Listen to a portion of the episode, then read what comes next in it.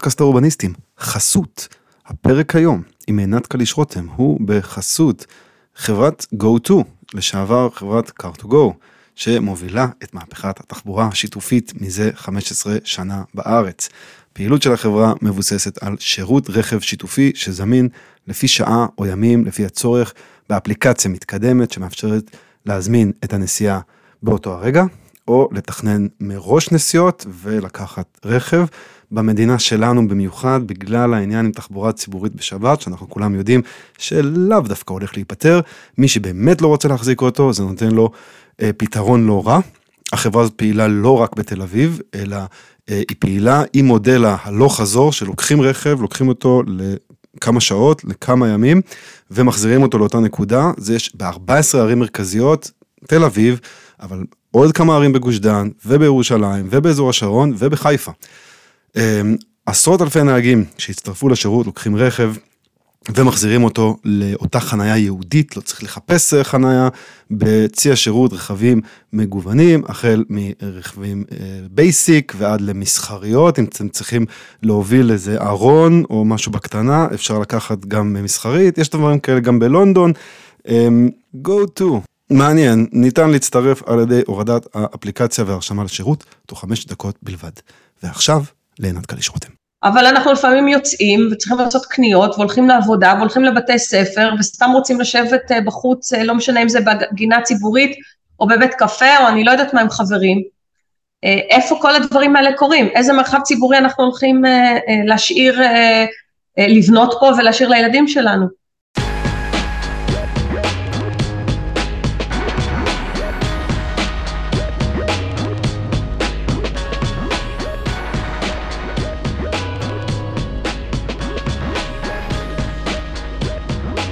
אני יכולה לספר לך שאני גרה בבניין אה, עם הרבה מאוד דיירים, מעל 40 דיירים, אה, בקומה 12, ולי יש אה, מתקן קומפוסט אצלי במרפסת, אז אני חוקרת את זה בעצמי, אני, אני אשכרה חיה את הדבר הזה בעצמי, אני רוצה להבין איך העסק הזה עובד.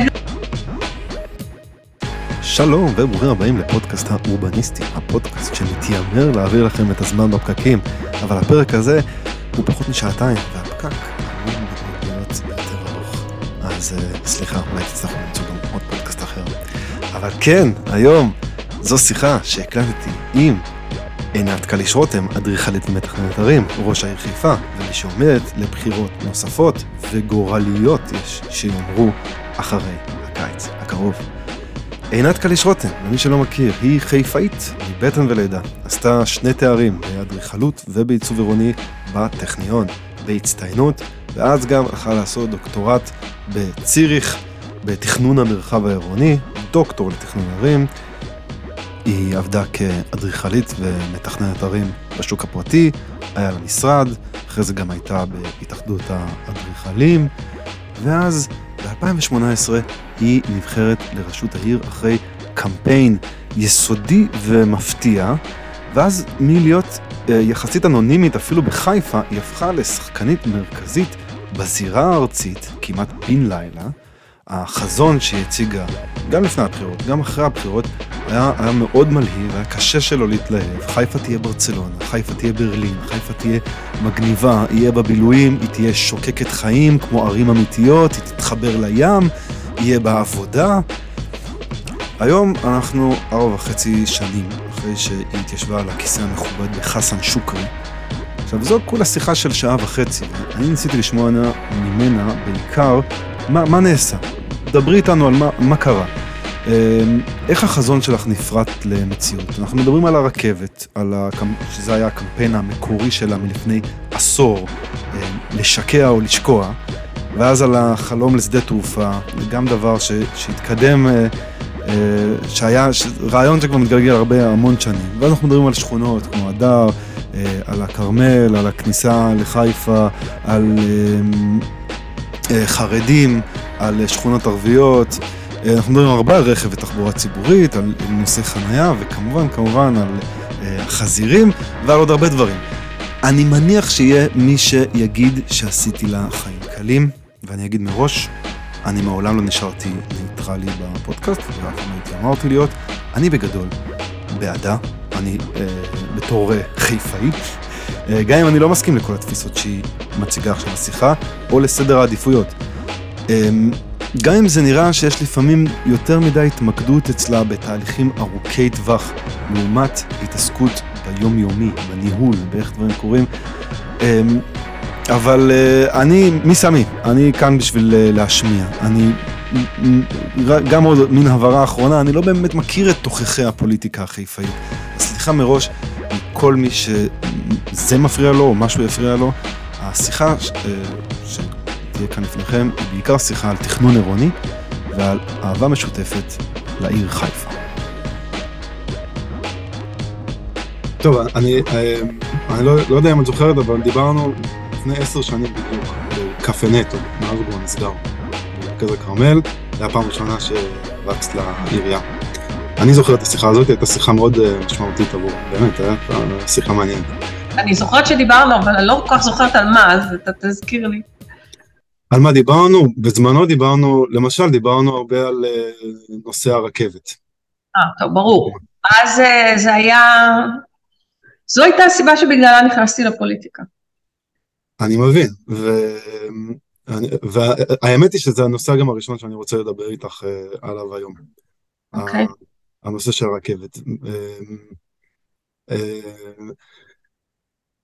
מה, מה, הסטטוס ה, מה הסטטוס הנוכחי של זה uh, בהקשר של חשמול, מנהור, רכבות מהירות, מה הסטטוס, מה, למה אנחנו אמורים לצפות כרגע? אה, קודם כל חשמול אה, לצערי הרב אה, נסגר ונחתם עוד לפני שנכנסתי לתפקיד, תוכנית ארצית שלא היה, לא היה צ'אנס בכלל לשנות או להזיז או לעשות איזשהו תכנון מחודש בחיפה, אז החשמול לצערי הרב זו תוכנית שבעצם בגללה אנחנו היום אה, בדיונים אה, גם עם הרכבת, גם עם משרד התחבורה וגם עם גם עם כל הוועדות התכנון למיניהן, המועצה הארצית לתכנון ובנייה, הוות"ל, יש היום דיבור אחר לגמרי והבנה על הפתרון ארוך הטווח. אז אני רוצה לעשות הפרדה בין החשמול, שזה כמו שאומרים too late, אה, זאת עובדה מוגמרת והיא כבר עובדה מוגמרת מלפני אה, חמש-שש שנים, אה, לבין התוכניות האחרות שזה למנהר את המסילות. כן. כאן יש התחלה של אופטימיות. למעשה מבחינת רכבת ישראל הם הגיעו למסקנה שהתוכנית שאנחנו שואפים לקדם, שהיא תוכנית 102, היא באמת התוכנית שגם מקובלת עליהם. אה, נעשו הרבה מאוד בשנים האלה, הרבה מאוד בדיקות, הרבה מאוד חלופות, וכולנו מסונכרנים על חלופה 102. חלופה 102 זה שיקוע של המסילות בתוואי שלהם היום. מנהרה שהיא אה, קרובה לתוואי של הרכבת הנוכחית, אבל היא לא מדויקת, היא לא בדיוק מתחת, אה, היא קצת זזה, אבל היא שומרת על כל תחנות הרכבת שיש בחיפה. אה, אני עושה, פותחת סוגריים, אה, החלופה הזאת 102 זו בעצם חלופה שאני שרטטתי בסוף המאבק אה, לפתיחת אה, חיפה אל הים או חיבור חיפה אל הים ופתרון למסילות הרכבת. אנחנו אז גיבשנו ארבע חלופות כשהחלופה הרביעית היו שלוש חלופות ואחר כך חלופה רביעית שתכללה הרבה מאוד מההבנות שלנו ואז החלופה הזאת הרביעית שאנחנו הצגנו, אני ממש ישבתי ושרטטתי אותה אז על המחשב. אה, אני מזכירה שאני מתכננת, אני אדריכלית, אז אה, כל מה שעשיתי אה, הרבה מאוד בחיים זה לשרטט, ולמעשה זאת החלופה שהיא היום 102, כמובן עם הרבה יותר גב הנדסי וכלכלי, היא חלופה, היא החלופה שאני שרטטתי רק משודרגת יותר ועם התכנות הנדסית. ועליה עובדים היום. עכשיו, היום מערכות התכנון מחלקות את אה, התוכנית של הרכבת או פתרון מסילות הרכבת בחיפה לשתי תוכניות, תת"ל 65א ותת"ל 65ב. כן. אה, בכלל הם לוקחים מקטעים והם אה, מחלקים אותם. כשתת"ל 65א מדבר על תחנת הרכבת בחוף הכרמל, התחנה כולה בנויה כבר מתחת לאדמה, עם הכנה לארבע מסילות, סליחה, שתי מסילות לרכבות המהירות מתחת לאדמה, כן. עוד אופציה, יש שם בעצם ארבע מסילות, אופציה, הם מדברים כרגע על קודם כל לבנות את המסילות המהירות, ואחר כך תת"ל 65ב' מדבר על שאר העיר, שגם שם יש שאלות גדולות, אני עוד לא לגמרי מכירה את פרטי התוכנית הזו כמו שצריך, אבל מדובר גם על מנהור של המסילות של הרכבת, כשהמטרה היא את המסילות שנמצאות מעל האדמה להפוך למסלולים לרק"ל, לרכבת קלה.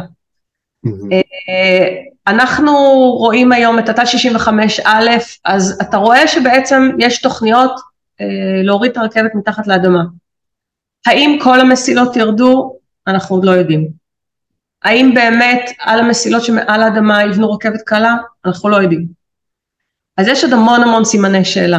אבל לי יש שאלה, כאילו, שלהבנתי חשובה בנושא הזה.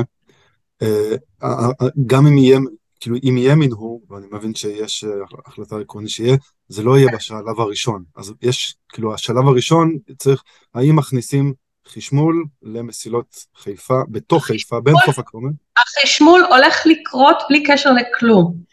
צריך להבין, החשמול כבר עבר ואושר לפני הרבה מאוד שנים, ואין דרך לעצור תוכנית שאושרה, זה לא, זה לא יעזור, גם אם כולנו נשכב במסילות הרכבת, יזיזו אותנו ויחשמלו. הדבר היחידי שאפשר לעשות זה אה, לשאוף לפתרון ארוך טווח. הם עשו הפרדה בין התוכנית של החשמול לבין תוכנית המינור. אה, על זה דרך אגב, אני הופעתי במועצה הארצית, אני לא יודעת להגיד כמה פעמים, המון פעמים אני הייתי שם, וצעקתי בלי סוף אה, על זה שאי אפשר לעשות הפרדה.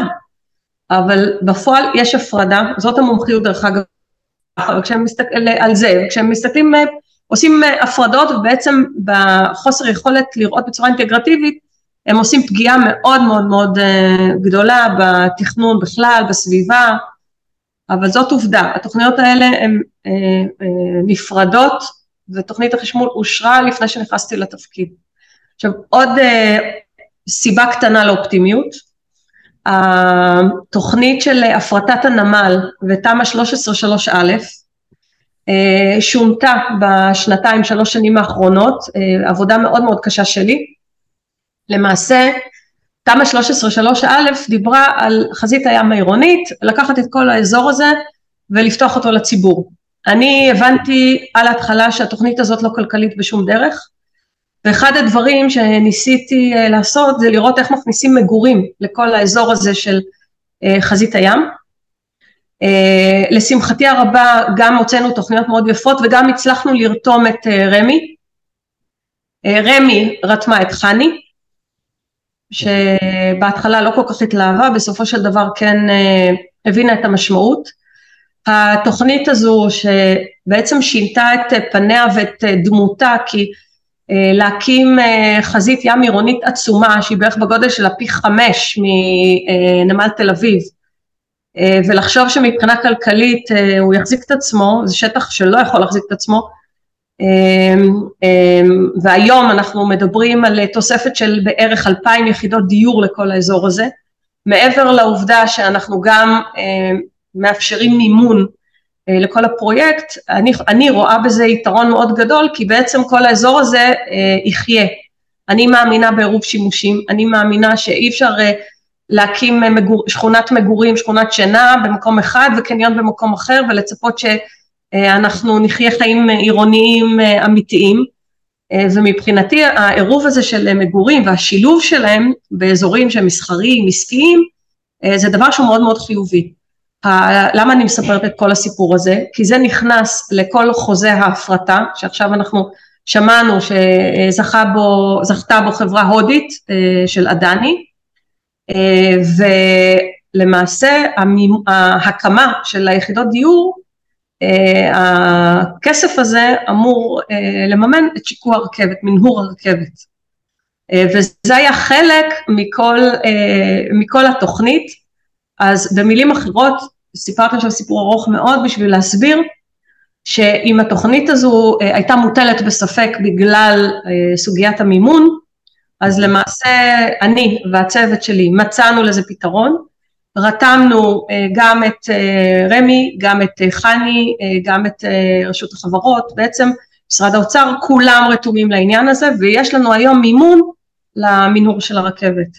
אז כסף יש, כוונות רציניות יש מטעם רכבת ישראל, תוכנית ראשונה אופטימית, אנחנו רואים תחנה מתחת לאדמה, האם זה יקרה, האם התוכניות הבאות גם ימשיכו באותו קו, אני רוצה לקוות שכן, ואנחנו כמובן כל הזמן עם היד על הדופק.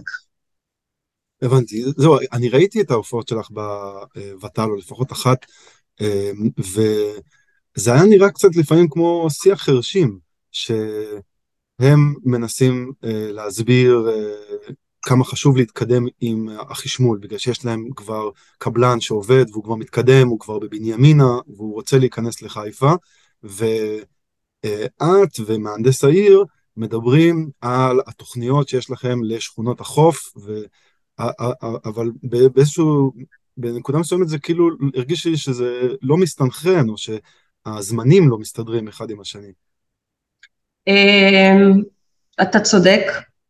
אני, כשזה מגיע לתחבורה, אני מרגישה שאני מדברת לאיזה ואקום, מאוד מאוד קשה לי, משהו בתעדוף, סדרי עדיפויות, עולם ערכים, שלי, מאוד מאוד רחוק משל הרבה מאוד גורמים מקצועיים במוסדות התכנון בארץ, יש פערים מאוד מאוד מאוד גדולים, נתחיל בהבנה של מה זה עיר מטרופולין ולמה צריך להתייחס ברגישות ובעדינות למרקם של, של מטרופולין ובטח לחיבור של עיר עם הים, אני מרגישה שכשאני מדברת לא רק שלא מבינים מה אני רוצה להגיד, כולם מסתכלים עליי כאילו ירדתי מהפסים, הגעתי מהמאדים, עכשיו ואני מביאה גישות תכנון, אני רוצה להגיד הוא קיים בעולם, פשוט הוא קיים בכל מקום, מאירופה, אמריקה הצפונית. בקיצור, איפה זה ניתק? זה ניתק בשיח חרשים בין, בין, בינך לבין המתכננים, אני לא יודע אם את מדברת על הרכבת, רמ"י או... המוסדות התכנון, דווקא אני חייבת להגיד שבהקשר של הרכבת יש לנו דיבור טוב עם הרכבת, יש משהו במערכות התכנון בארץ שלא מסונכרנות עם העולם ובטח לא עם הרגישויות שיש לטיפול במרחב הציבורי בעולם. אני מחוברת למה שקורה היום באירופה, באמריקה הצפונית, גם דרך אגב באמריקה הדרומית וגם במזרח הרחוק, אני לא מדברת על דברים שהם בשמיים, זה מה שעושים היום בכל המקומות ולצערי הרב בארץ אין את הרגישות הנדרשת לתכנון המרחב הציבורי. ובמיוחד כשזה מגיע למערכות של תכנון תחבורה. יש שם דורסנות, חוסר רגישות, חוסר הבנה בסיסי. מצד שני כאילו החיים מלאים ב... לא יודע, עכשיו אחרי חמש שנים שם בראשות העירייה, אני מניח שאת רואה יותר ויותר שיש לפעמים תיאוריות, תכנון, תכנון עירוני וזה, ואז לפעמים יש קבלן שעובד על, על, על חשמול והוא צריך לעבוד ו, ויש פשרות, אני מניח. לא, תמיד יש פשרות, אבל גם כשיש פשרות על עולם ערכים אתה אף פעם לא מוותר, אני רואה מה עושים בארץ, אני רואה מה עושים בעולם, איך קורה שבעולם זה כן עובד ואצלנו זה לא עובד? זה שטויות, פשוט שטויות, זה עניין של סדרי עדיפויות, זה עניין של עולם ערכים, זה עניין של קווים אדומים, איפה אתה יכול לוותר ולהתפשר ואיפה אתה לא יכול. ואני חייבת להגיד שכשזה מגיע לתכנון של מרחב ציבורי, אנחנו, אנחנו בפיגור של אני רוצה להגיד עשרות שנים, אבל בעיניי זה מאות שנים, ויכול להיות שלעולם לא נשלים את הפער הזה. הדבר הבסיסי ביותר, אתה יורד ממערכת תחבורה ציבורית אחת ואתה עובר למערכת השנייה. מה קורה לך בדרך? תסתכל מה קורה בכל העולם, תסתכל מה קורה פה בארץ. אני מסכים. אנחנו יודעים שמעבר לתוכניות הרכבת, העיר, אני ראיתי את התוכניות שהציג אה, מהנדס העיר בוות"ל, אה, שזה, משהו כמו מלאי תכנוני אה, רק בעזרת תמ"א 38 ועוד התחדשויות עירוניות בשכונות התחתונות, שיכולות להביא להכפלה של העיר.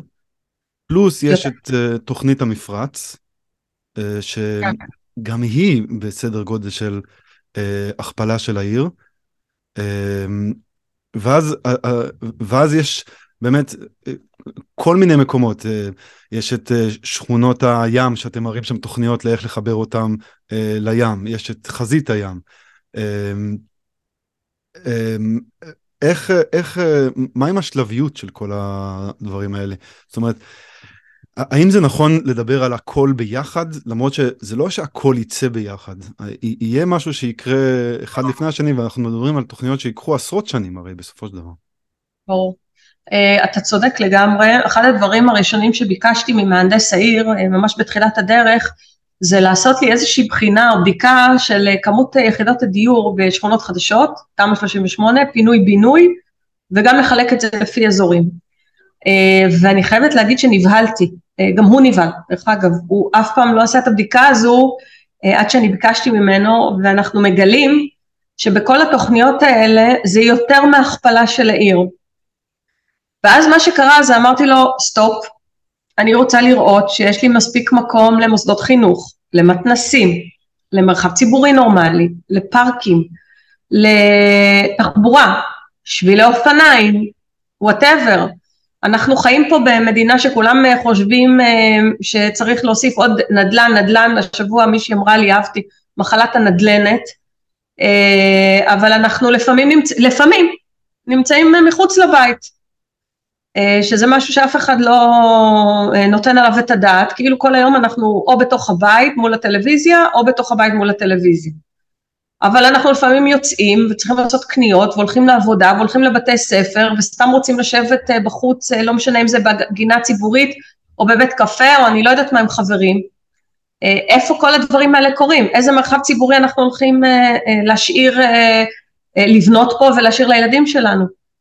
ואז התחלנו לעשות בדיקות של פרוגרמות, של שטחי ציבור, של צורכי ציבור, של כל מה שאנחנו בעצם נצטרך לתת לתושבים כמענה אה, ונבהלנו. אלף יחידות דיור היום בחיפה יש בערך 110 אלף, אוקיי? זה יותר גדול מחיפה.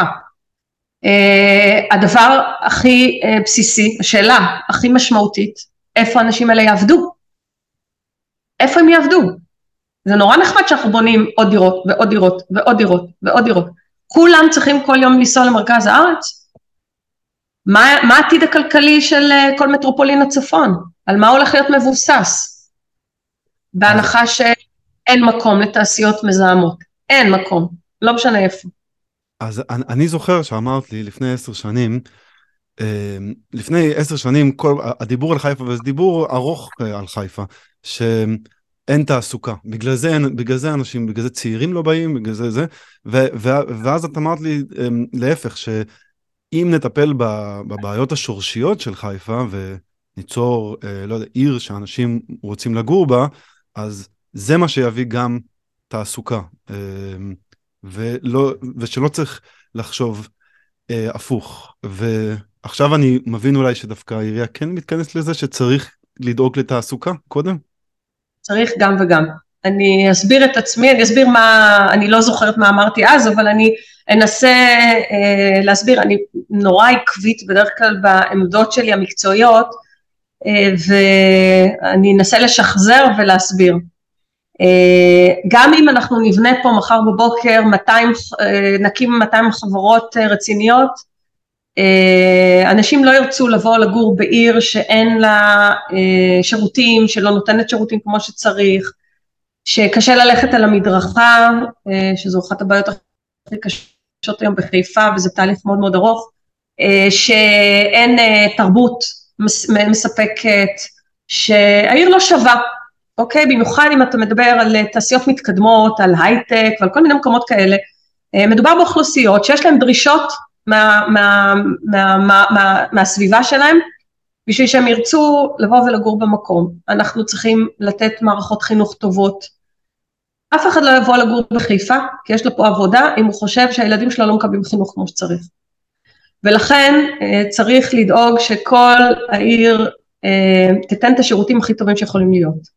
אבל במקביל, ברור שצריך לראות איך אה, מתחילים לשנות את פני הכלכלה העירונית, במיוחד זאת שהיא יצרנית, התעשייה, כי היום מה שקורה זה שבחיפה יש הרבה מאוד תעשיות כבדות, תעשיות מסורתיות, תעשיות מזהמות, מעט מאוד אנשים שרוצים ומוכנים אה, לעבוד בהם, כי מבינים את המשמעויות, ויותר גרוע, הרבה מאוד תעשיות מתקדמות בורחות מהעיר בגלל הדימוי שלה ובגלל עוד אה, כל מיני אה, אה, השלכות שיש. אני מכירה חברת הייטק שישבה במפרץ חיפה שנה, פשוט מצאו שם בניין, שכרו אותו, וברגע שהם הבינו שהם לא יכולים לפתוח חלון, הם ברחו, כי כשבאים אליהם אנשים מחו"ל אה, לעבוד איתם, והם לא יכולים לפתוח חלון, וכולם לא יכולים להיכנס לבניין ולצאת מהבניין, בגלל הסירחון בחוץ, אז הם הבינו מהר מאוד שהם צריכים לעזוב, והם עזבו ליוקנעם. Mm-hmm.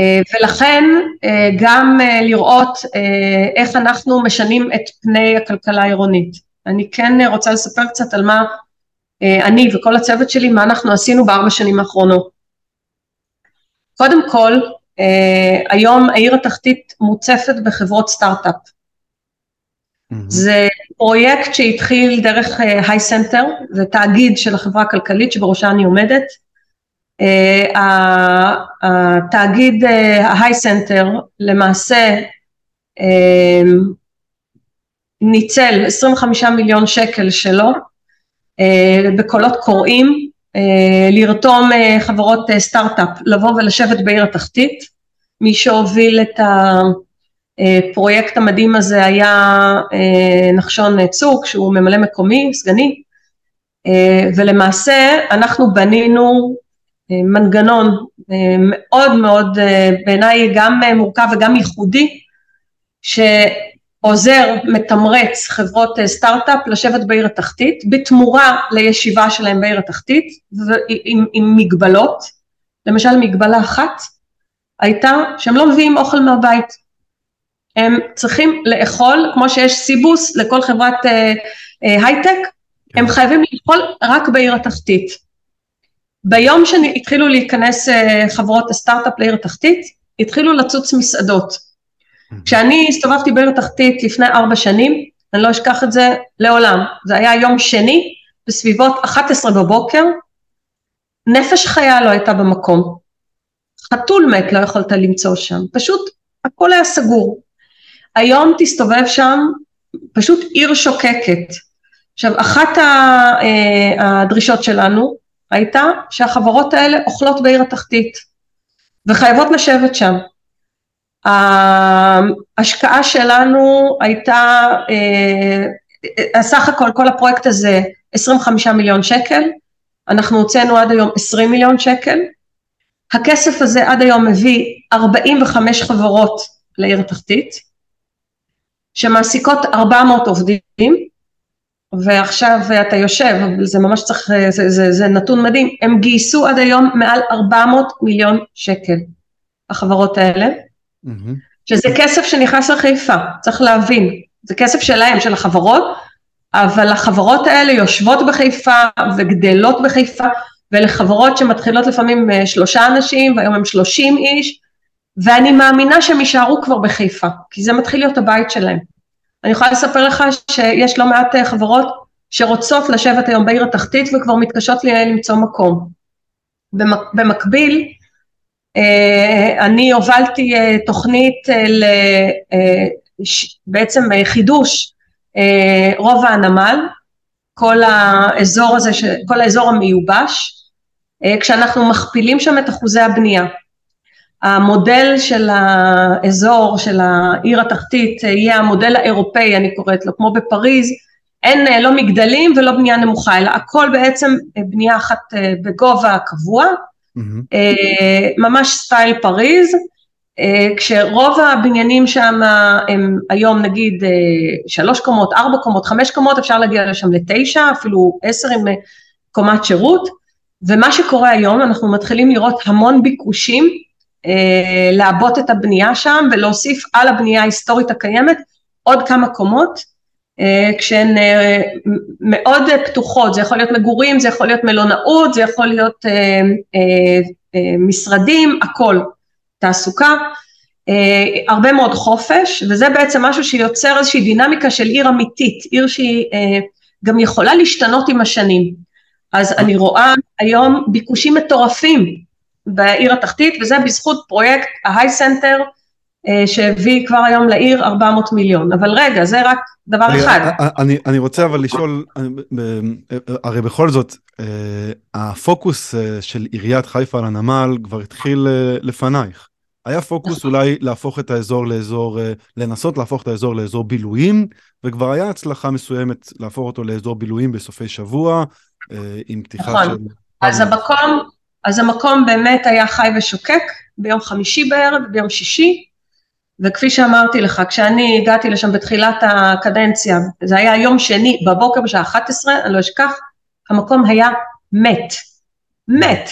ועכשיו עכשיו באמת אין ספק שיש שם הרבה יותר... אה, עכשיו, עכשיו עיר זה לא רק בילוי, אני יצאתי נגד הקונספט הזה שמרכז עירוני הוא רק מרכז בילוי. והם דיברו אז על אה, מקום למעונות סטודנטים ובילוי בלבד. זה מתכון לכישלון. עכשיו, אני לא אומרת, אה, עשו שיפוץ מאוד יפה וטוב להביא לשם את הסטודנטים, הכל בסדר, וכמובן המסעדות ובתי קפה והברים, אבל אה, עד שהמקום הזה לא יחיה 24 שעות ביממה, שבעה ימים בשבוע, זה לא עיר אמיתית. וזה משהו שאנחנו התחלנו לעשות היום. היום אנחנו גם רואים מגורים אמיתיים מתחילים להיכנס למקום, אני שיניתי לחלוטין את כל הקונספט של לב העיר למה שאני מאמינה שהוא לב עיר אמיתי ולא אה, משהו שהוא אה, קצת, אה, איך אני אגיד את זה, לונה פארקי כזה, רק מקום של בילוי. מרכז עיר אמיתי לא יכול להיות חד-ממדי, הוא חייב להיות רב-ממדי. אז זה למשל דבר אחד. דבר שני, היום יחד עם משרד הביטחון אה, אנחנו בתהליך של אה, הקמה אה, מרכז התקשוב, למעשה ההנדסה של חיל הים הולך לקום צמוד לעיר התחתית, גם כן, אה, באזור של אה, חזית הים העירונית. עוד מאות מהנדסים יגיעו לחיפה.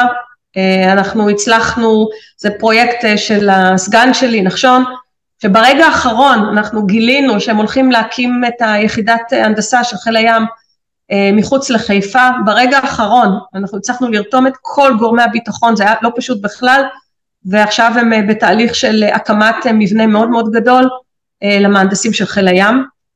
עוד כמה מאות, מעל 400 מהנדסים.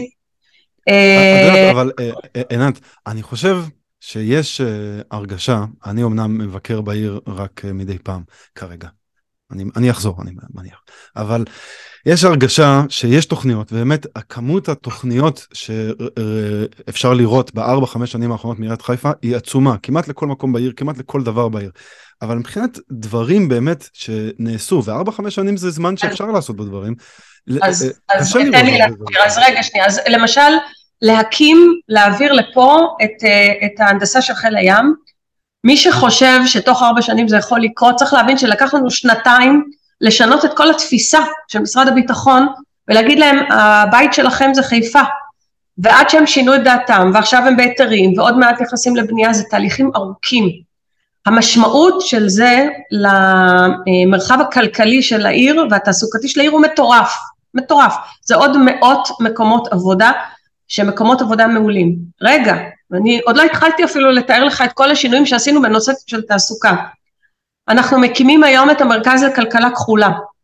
המרכז לכלכלה כחולה. זה לא גם Hi אה, Center? זה לא גם קשור למה? זה תחת ה HiCenter אבל זה בנפרד. יש את האינבנטק שזה החבר'ה של הסטארט-אפים והכלכלה הכחולה שזה אה, גוף נפרד לגמרי שלוקח את כל אה, תחומי הכלכלה שקשורה, שקשורים, תחומים שקשורים לים מחקלאות, מזון, אנרגיה, ביטחון, ספנות, כל התחומים שקשורים לים, אנחנו מדברים על תחום תעסוקתי שמגלגל אלפי מיליארדים כל שנה. אני מבין, עינת, אני...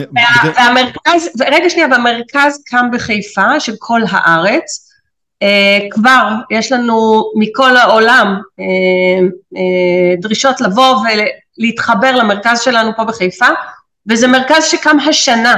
עכשיו גם פה אנחנו קיבלנו את האישור הממשלתי שהמרכז הישראלי יושב בחיפה. זה תהליכים שלוקחים הרבה זמן. המשמעות של זה בעוד חמש או עשר שנים לכלכלה של חיפה ולתעסוקה היא מטורפת. רגע בפארק מדעי החיים מול מתם, אנחנו מקימים את שתי בניינים. עינת, אנחנו, אני מבין, אני מבין, וזה באמת דברים מעניינים, אבל אני פשוט, גם זמננו מוגבל, ואני מבין שמבחינת תוכניות אפשר לדבר על תוכניות אה, הרבה, הרבה זמן. אני רוצה אבל כן לדבר על דברים שנעשו בארבע, חמש שנים האחרונות. למשל, אני מבין שנושא השדה תעופה, עוד עניין תשתיתי שם, נושא, נושא השדה תעופה, אה, אני מבין, ש...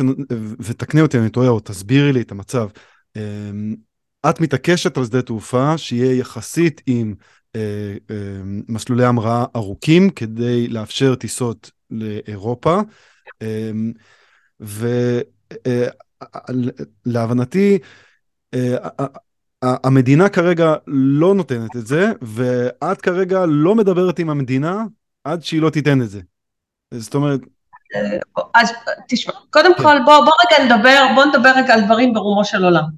אוקיי. אה, אני נבחרתי כי דיברתי על מהלכים ארוכי טווח ועמוקים לשנות את המצב של חיפה ולהוציא אותה מהסטגנציה שבה היא נמצאת.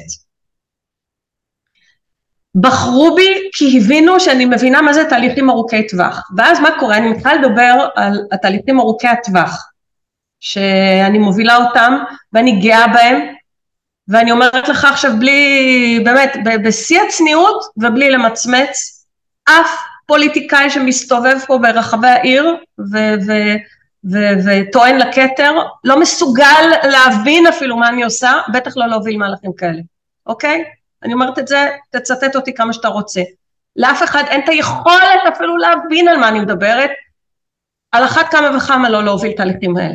ואני מובילה אותם, ואני מובילה אותם בצורה אני לא רוצה להגיד אם יש כאלה שמצליחים יותר, יש כאלה שמצליחים פחות, אבל חזית הים העירונית הצלחה מטורפת. דרך אגב, לא אמרתי, אה, החברה ההודית שזכתה אה, שילמה שני מיליארד שקל יותר, הציעה הצעה עם שני מיליארד שקל יותר ממה שהמדינה ציפתה לה, בזכות השדרוג של התוכנית שאני ומהנדס העיר הכנסנו לתוך התוכנית.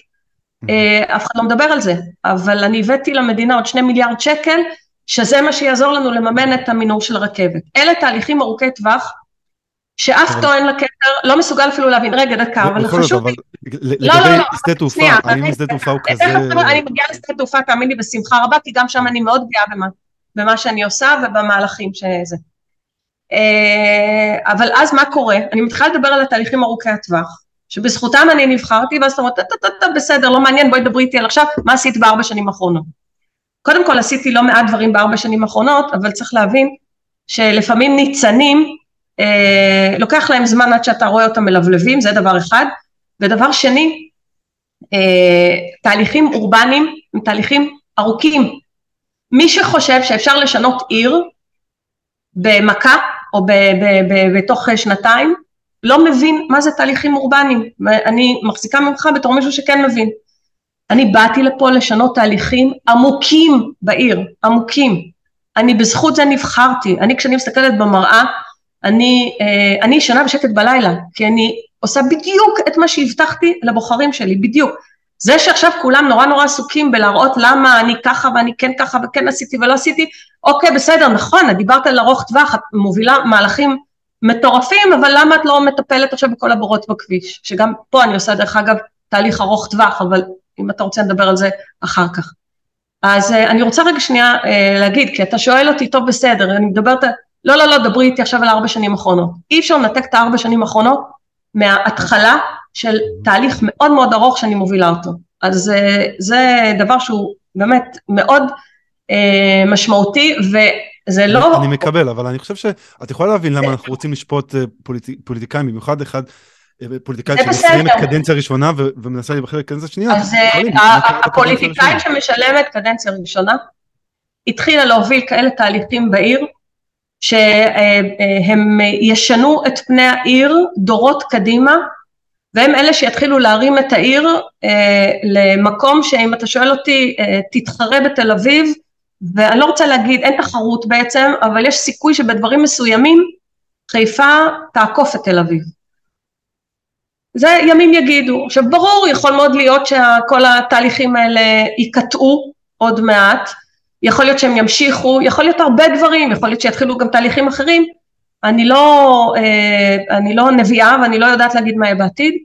ברור לי לגמרי שאלה תהליכים שאף אחד לא היה מסוגל לא להבין אותם, לא להוביל אותם ולא בכלל, ו- ובטח לא לעמוד בקטע הזה של הביקורת. אני פוליטיקאית שבאתי, אה, וזאת הייתה ההבטחה שלי, לעשות למען העיר חיפה, אה, בראייה לדורות של הילדים שלנו ושל הנכדים שלנו, וזה מה שאני עושה, וזה נכון שלאף אחד אין סבלנות, כולל לא לאנשי תקשורת, אף אחד אין לו סבלנות, אבל אני עם האמת שלי הולכת עד הסוף, עד הסוף. ומה לעשות, אני מתכננת, אנשים שמתכננים הם אנשים שחושבים עשר שנים, חמש עשרה שנים קדימה. עכשיו לעניין שדה התעופה, גם אה, פה אני לא רבה, תראה אנחנו הצלחנו להביא לפה את אה, חיל הים ואת אה, משרד הביטחון ואת כל המהנדסים שלהם, לא בגלל שאנחנו רבים, אנחנו כנראה יודעים לדבר מצוין עם אנשים שבאים ורוצים ומבינים את המשמעות של חיפה ורוצים לעשות יחד איתנו טוב לחיפה. אני רבה בכל הכוח עם אנשים שרוצים להזיק לחיפה, עם הגורמים הפוליטיים שרוצים להזיק לחיפה. מי שחי ב... באיזושהי תפיסה שאתה יכול לקדם דברים בלי לריב בפוליטיקה, מה זה לריב? זה קונפליקטים, יש קונפליקטים, יש מקומות שאתה מגיע לדיבור נכון וטוב ואתה בעצם יכול לפתור את הקונפליקט, ויש מקומות שהקונפליקטים מגיעים ל... בעצם איזשהו, איך אני אגיד את זה? מבוי סתום, אוקיי? אוקיי, אבל אי אפשר להשאיר, למשל, נגיד, החשמול בתוך חיפה. קונפליקט קונפליקט, מתי שהוא צריך להכרעה. ייכנסו אבל, הקבלן ייכנס ויעשה... חשמול, החשמול הוכרע לפני שנכנסתי לתפקיד.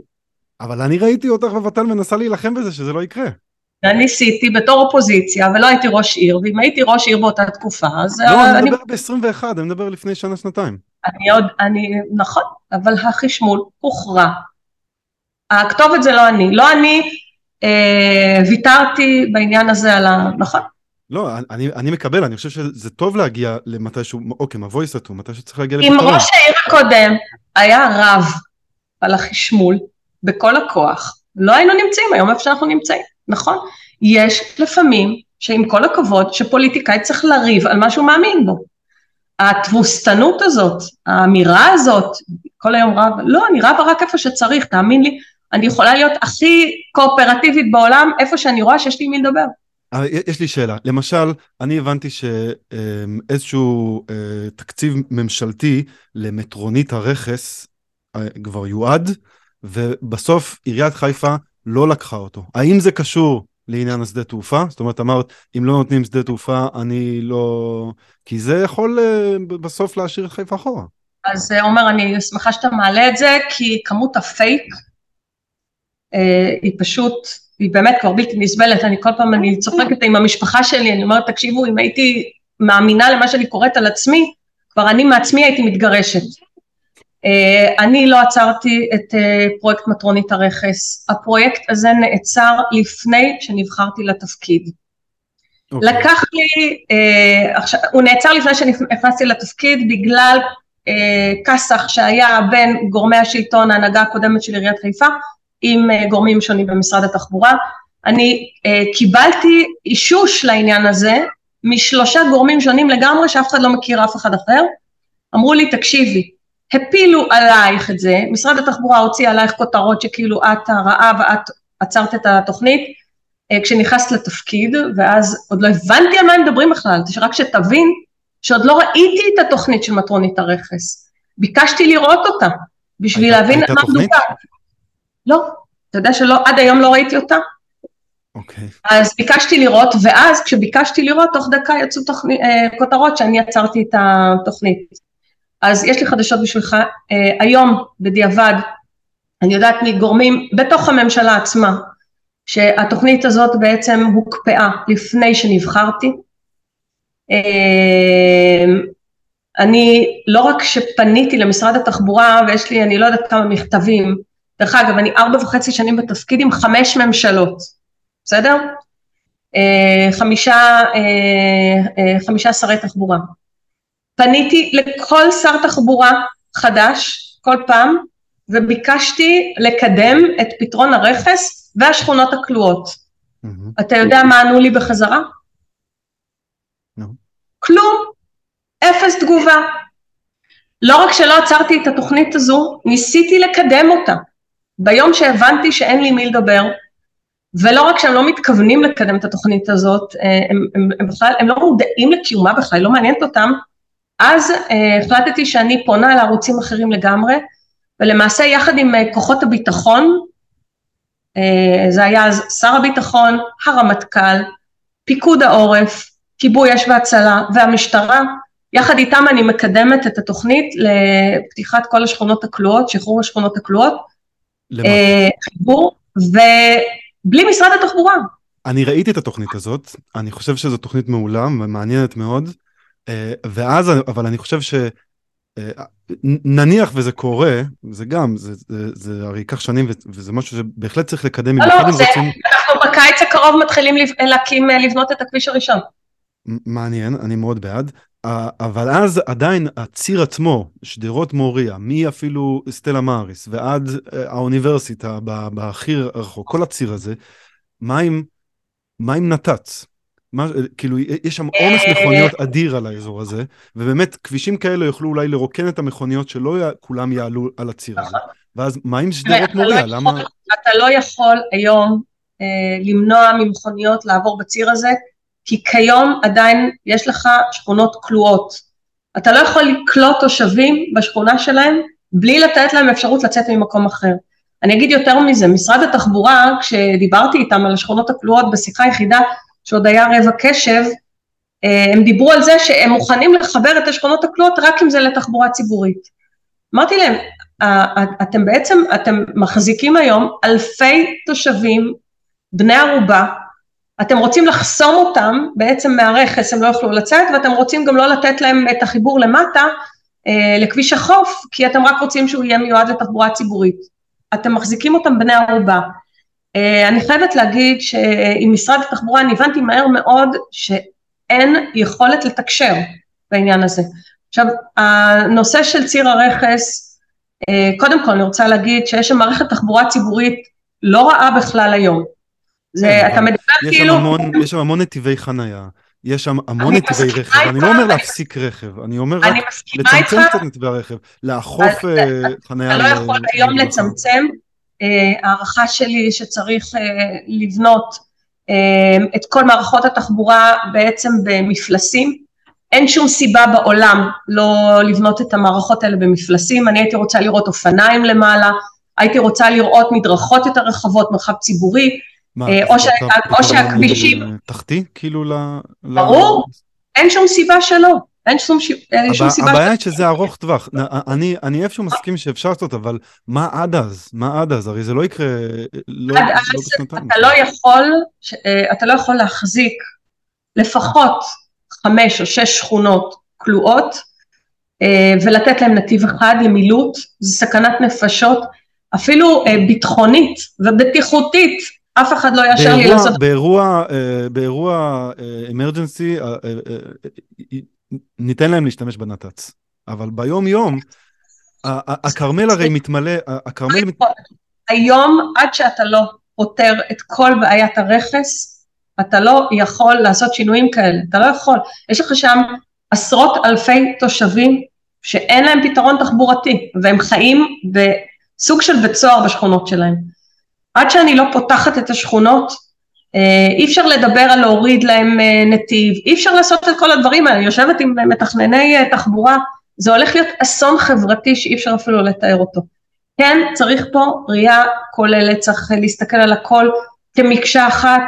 החלום שלי כמובן זה, אה, ואני דיברתי על זה כבר הרבה מאוד, זה להוסיף קו של הכרמלית, אין שום סיבה בעולם שלא יהיה, אה, תהיה אה, תחתית מתחת לכל ציר הרכס, מסטלה מריס ועד לאוניברסיטה, שמתחברת כמובן עם הכרמלית, לשם אנחנו צריכים לשאוף, שם אנחנו צריכים ללכת. כן, אני, אני מבין, אבל זה פרויקט של מיליארדים, וזה... כרגע אנחנו, אנחנו לא יודעים מי... אנחנו לא יודעים מי, מי יתקצב את זה. וחיפה זה עיר אה, כמעט היחידה היום בארץ שלא מסמנת נת"צים על אה, כבישים ראשיים. ואת יודעת, יש כבישים שאפשר לסמן בהם נת"צים, יש מקומות שאפשר להוריד, להוריד בהם מקומות חנייה. אני ראיתי שבענייני חנייה את אה, מנסה לעשות כל מיני דברים, שזה יהיה זמני, ו, אה, וכן לקחת קצת כסף כדי שאנשים לא אה, ישתגעו על זה בים ודברים כאלה. אפשר לעשות דברים גם קטנים תוך כדי בדרך. אז יש לי חדשות, גם אנחנו מוסיפים נת"צים, גם בתקופתי, גם בקדנציה שלי, אה, עכשיו אה, התווסף עוד קו למטרונית, אנחנו גם אה, בונים יחד עם משרד התחבורה את התשתיות שצריך בשביל המטרונית, אני כן יכולה להגיד שזה הולך נורא לאט ולא לא בקצב שאני הייתי רוצה, אני מחכה לעוד הרבה דברים ממשרד התחבורה שלא מגיעים. אני יכולה להגיד לך שאני מדברת עם הרבה מאוד ראשי ערים אחרים שבוכים על משרד התחבורה באותה מידה, אני יודעת שנורא אופנתי לדבר על מערכת יחסים בין משרד התחבורה לעיריית חיפה, אה, אבל אה, אני יכולה לתת לך רשימה ארוכה של ראשי ערים שיגידו לך שאצלהם זה בדיוק אותו הדבר. אה, אז או, או שמשרד התחבורה עסוק בלקדם מעגלי תנועה.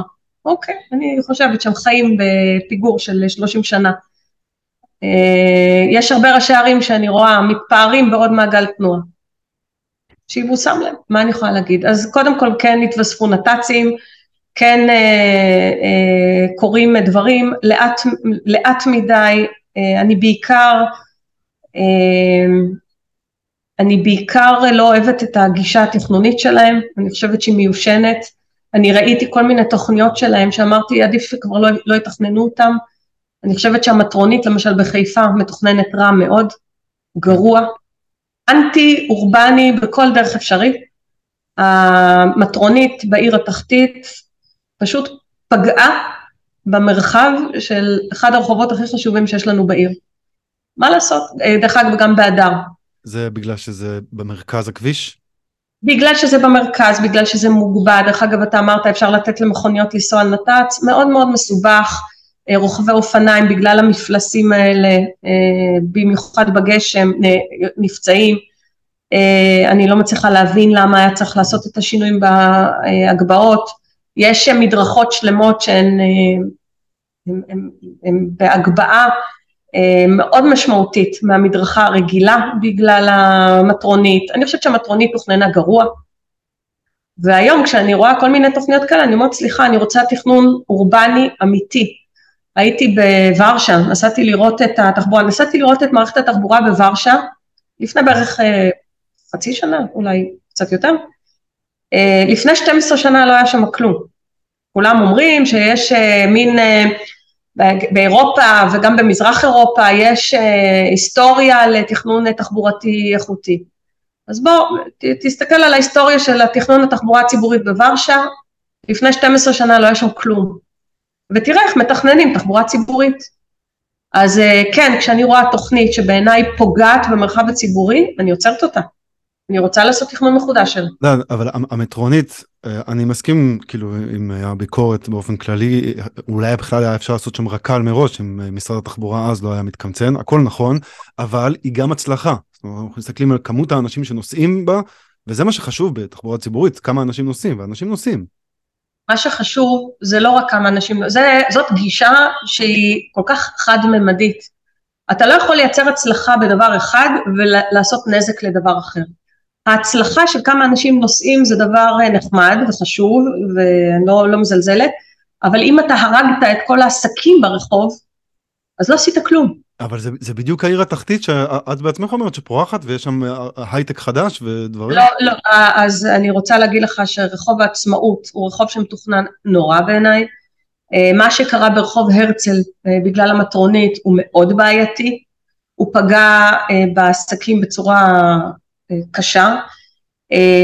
היום לשנות את הרחוב, לשנות את פני הרחוב בגלל המטרונית יהיה מאוד מאוד מאוד קשה עד בלתי אפשרי. אתה לא יכול לעשות משהו טוב אחד ולפגוע במשהו אחר, אתה לא יכול.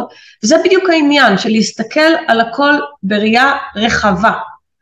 וכשאתה מתכנן תחבורה ציבורית, אתה מתכנן אותה לא בשביל מי שנוסע ורוצה לחצות את העיר ולעבור מצד אחד לצד השני, אלא אתה למשל מתכנן אותה גם בשביל העסקים שנמצאים שם, כי אתה רוצה להביא אליהם הרבה מאוד אנשים. כי אתה רוצה להחזיר את הדר להיות המרכז המסחרי של חיפה. מה שלא קרה. אתה העברת מטרונית בתוך הדר, האם היא חזרה להיות מרכז המסחרי של חיפה? לא. לא. אז זה אומר שמשהו בתכנון היה לקוי לחלוטין. עכשיו, אני נמצאת פה, אני רואה כל יום, אני רואה ברחוב החלוץ, אני רואה במטרונית פגעה במרחב של הרחובות.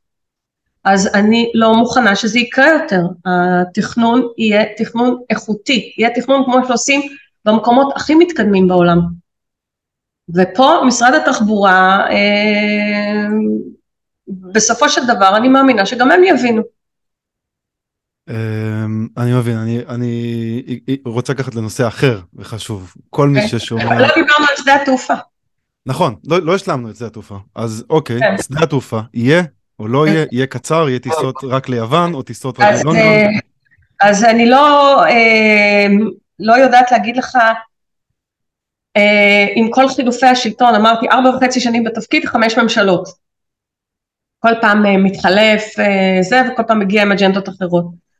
המאבק שלי על שדה תעופה הוא מאבק, ואין ספק שהוא אחד הדברים שהכי הציקו למערכת היחסים שלי ושל עיריית חיפה עם משרד התחבורה. המאבק הוא לקיים פה שדה תעופה קטן, בינלאומי, כמו שיש כמעט בכל אי ביוון, אה, אנחנו לא מדברים על שדה גדול, אנחנו לא מדברים על משלים לנתב"ג, אנחנו לא מדברים, הכל בארץ שלנו צריך להיות נורא נורא גדול, אנחנו שוכחים שאנחנו בסך הכל מדינה די פצפונת, אני מדברת על שדה קטן שיכול לחבר את חיפה לכל אירופה. אה, אנחנו אה, כן העלינו על סדר היום, ואני בעשרות דיונים וישיבות וכנסים, וכל מה ש, שאתה רוצה, אני חושבת שהיום שדה התעופה בחיפה הוא כבר, בוא נגיד כזה דבר, מפורסם, מספיק בשביל שיבינו שיש פה פוטנציאל מאוד מאוד גדול. אה, אני אה, דיברתי עם הרבה מאוד גורמים מקצועיים ברחבי הארץ שכן מבינים בתעופה, וכולם לגמרי מסכימים איתי. יש פה החלטות פוליטיות, ולהגיד לך איך הם יתגלגלו, אני לא יודעת. אה, אני חושבת שעוד יכולות להיות הפתעות בעניין הזה.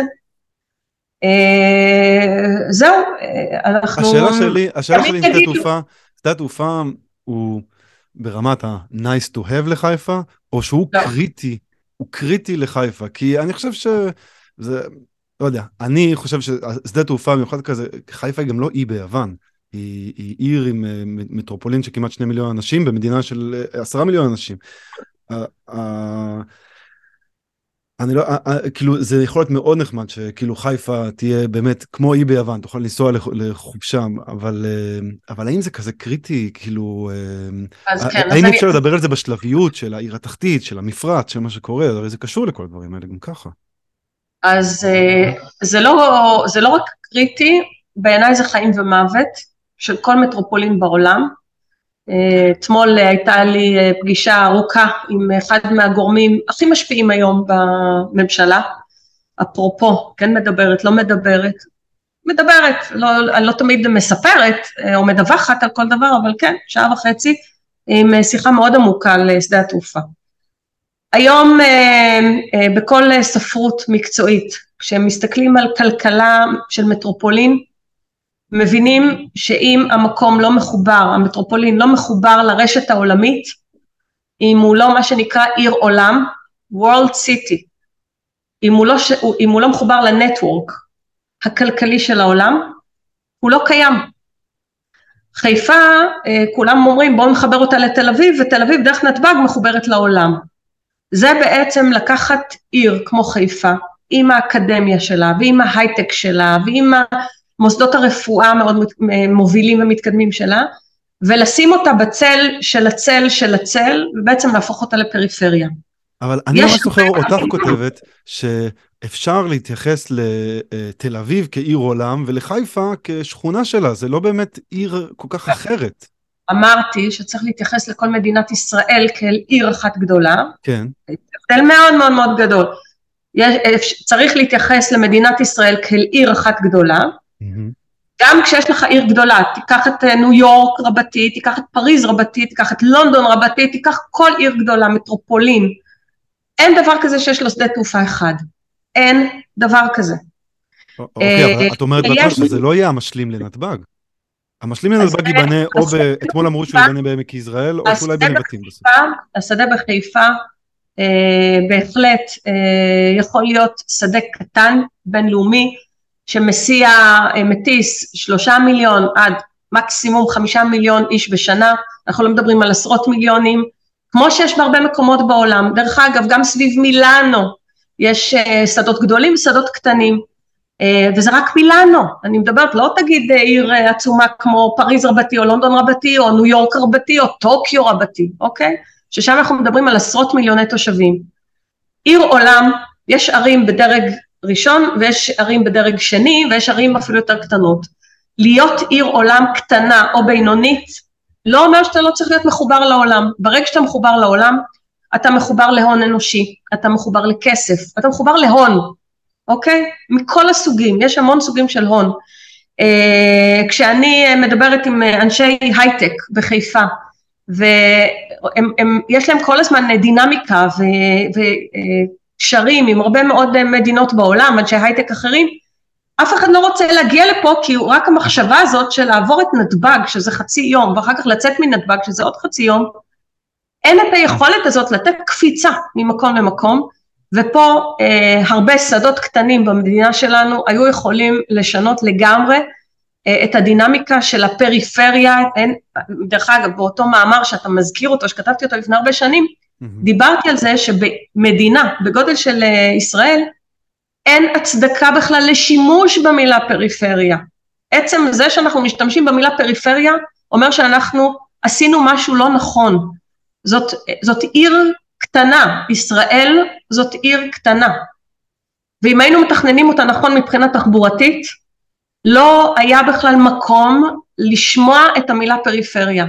שדה תעופה הוא קריטי, אם אתה לא מחובר לנטוורק הכלכלי בעולם, אתה לא קיים. חיפה לא יכולה לעשות דרך תל אביב. מה? אבל את אומרת, זה שדה תעופה שבגדול יגיע ליוון, או אולי יגיע גם למזרח אירופה. לא, לא, לא, השדה שאנחנו מדברים עליו עם תוספת של 300 אה, מטר למסלול, מביא אותנו לאירופה.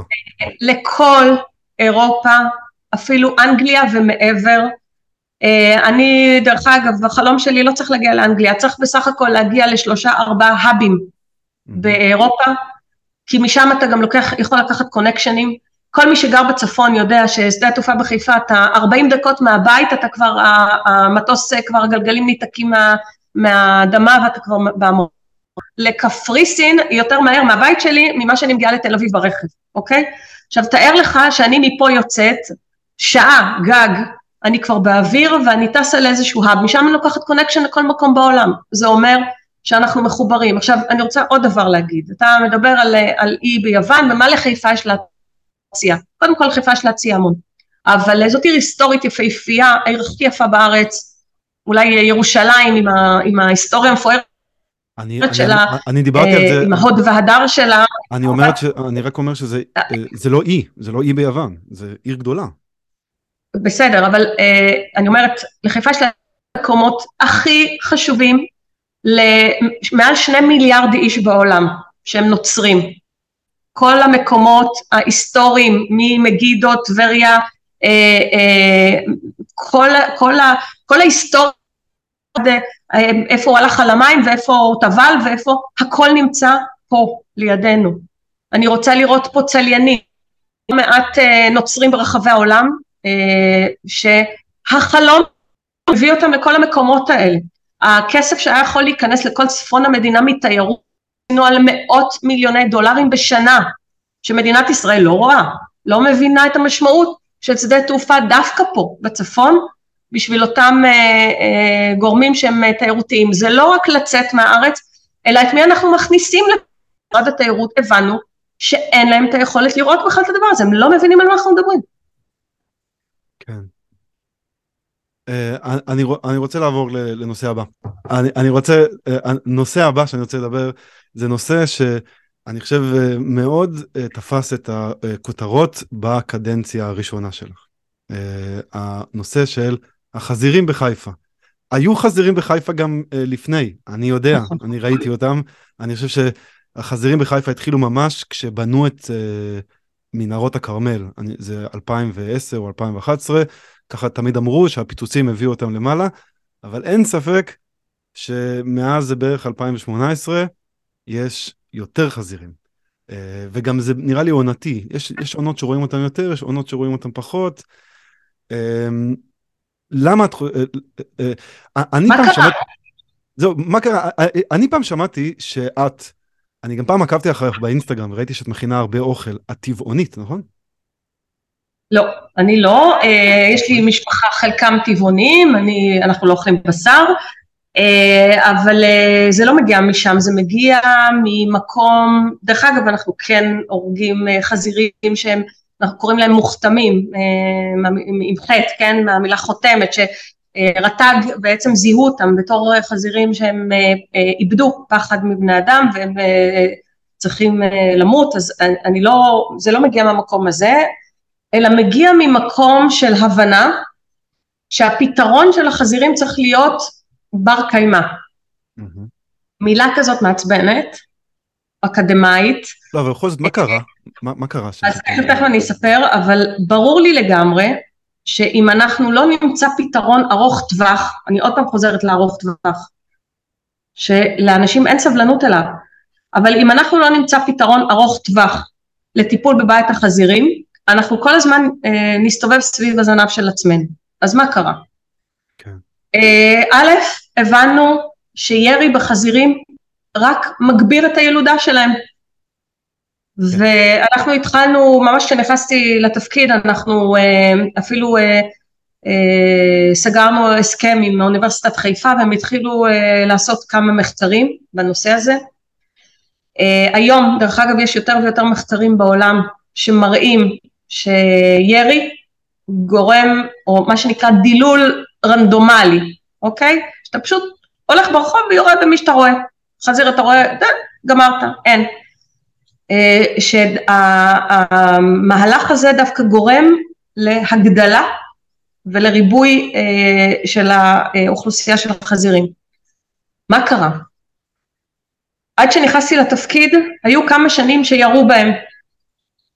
תוסיף לזה את העובדה שהחליפו פחי אשפה, שינו את כל מערך האשפה בעיר, והעבירו לפחים שלחזירים נורא קל אה, להגיע לאוכל. החזירים זו חיה חכמה מאוד, דרך אגב, בסוגריים, הבעיה הזו קשה ביותר בכל אירופה, באיטליה, בספרד, בצרפת, בגרמניה, בפולין, אה, גם במזרח הרחוק, אה, הבעיה של החזירים היא בעיה כלל עולמית ולא רק בישראל, ואם אתה תרצה אחרי זה אני אוכל אה, כמה נתונים לתת בעניין הזה. חושבים שזו רק בעיה בחיפה, ממש לא. אני פעם פגשתי חזיר בפרברי אה, ברצלונה, אבל במרכז ברצלונה לא תראי חזירים, יש, יש להם בעיות מאוד רציניות, ובשנים האחרונות זה נהיה שחזירים אפשר לראות במרכז הכרמל, בבת גלים, במקומות שהם יחסית אורבניים ועמוק, ורחוקים מהעבדיות שלהם. אז, אז אתה תראה חזירים ב, בכל מרכזי הערים באירופה. אני מקבלת הרבה מאוד אה, צילומים של אה, חזירים שמסתובבים במרכזי הערים, כולל בברצלונה, קיבלתי לא מעט כן. אה, תמונות כאלה. דרך אגב, השיא זה ששולחים אליי תמונה נגיד של חזירים שרואים שזה לא בארץ, אבל כמובן עם כותרות שזה בחיפה. אי אפשר לנתק את הקמפיין הפוליטי שעשו פה בחיפה, אבל עזוב רגע, נשים את זה בצד, אני רוצה לדבר על עובדות. כן. שנים ירו בהם. כל שנה ירו יותר ויותר ויותר ויותר, ולא רק שכמות החזירים לא פחתה, כל שנה אנחנו ראינו שצריך לירות ביותר ויותר, ויש לי מ-2014 ועד 2018, עד שנכנסתי לתפקיד, את כמות החזירים, וזה עולה, זה גרף בעלייה מטורפת. אם הירי היה אפקטיבי, אז היינו אמורים דווקא לראות ירידה בכמות החזירים שאתה צריך לראות בהם, אבל לא, הייתה עלייה. אה, לא טיפלו, לא בפחי אשפה, לא בקשירה שלהם, לא בניקוי של העיר.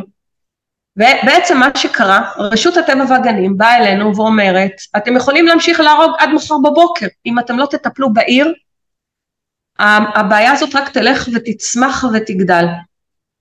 למעשה לפני שנתיים אנחנו אה, חתמנו על הסכם שיתוף פעולה עם רט"ג, שהוא שיתוף פעולה מאוד מאוד אה, ייחודי בארץ, ויש לנו פרויקטור שלם, ואנחנו כל הזמן בלימוד אחרי כל מה שקורה בעיר.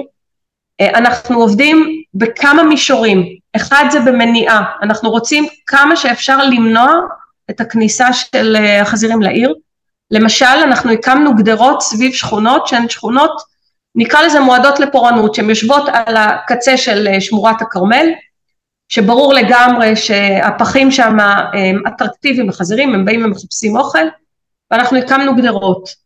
כל עוד היו גדרות אה, נכונות טובות אה, ומתוחזקות כמו שצריך החזירים לא נכנסו לשכונות.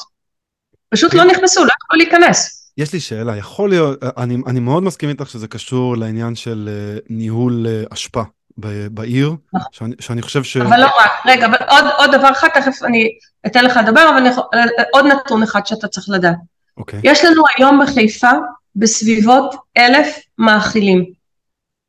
אנשים שמאכילים, הם מאכילים בטח חתולים, ואז זה, זה, זה אותו... חלקם מאכילים חתולים וחלקם לא קטן מאכיל חזירים.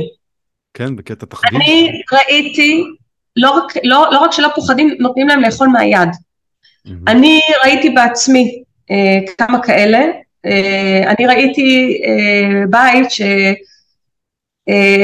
שבשעה אה, קבועה כל יום נפתח החלון של המטבח, התריס, אה, דרך אגב זה מדהים כי אני ראיתי את זה, החזירים מחכים כי הם יודעים שבשעה קבועה אה, יש להם אוכל, וכשהם שומעים את התריס נפתח, הם נותנים ספרינט ורצים, אתה פשוט רואה את התופעה הזו, זה מדהים, כבר יודעים שהאוכל מגיע, ובן אדם שזורק להם עוף בתנור, כל יום בשעה קבועה. Mm-hmm. אני יום אחד מקבלת טלפון מבן אדם שלא יכול לצאת מהבית, יש לו חזיר, בכל ערב יש לו חזיר בכניסה לבית, הוא לא יכול לצאת. ביקשתי מהחבר'ה אצלנו, כל הצוות, בבקשה לכו תבדקו מה קורה שם, לא יכול להיות שחזיר יהיה כל יום באותה שעה ב, ב, במקום אה, קבוע. מתברר שיש שם מאכילה. אתה רוצה אבל לשמוע את הקטע הכי מדהים? נו. No. המאכילה הזו זאת אשתו של הבן אדם שהתקשר להתלונן. עכשיו, אני לא צוחקת. מאוד חיפאי, כן. אני לא צוחקת, זה סיפור אמיתי. עכשיו, יש לנו בערך אלף מאכילים. צריך להבין שאפילו אה, לא כל האלף מוציאים כל ערב אוכל, מספיק שמאתיים מוציאים כל ערב, החזירים יגיעו, לא יעזור כלום. ופה אנחנו צריכים להתחיל לשנות את אורחות החיים שלנו.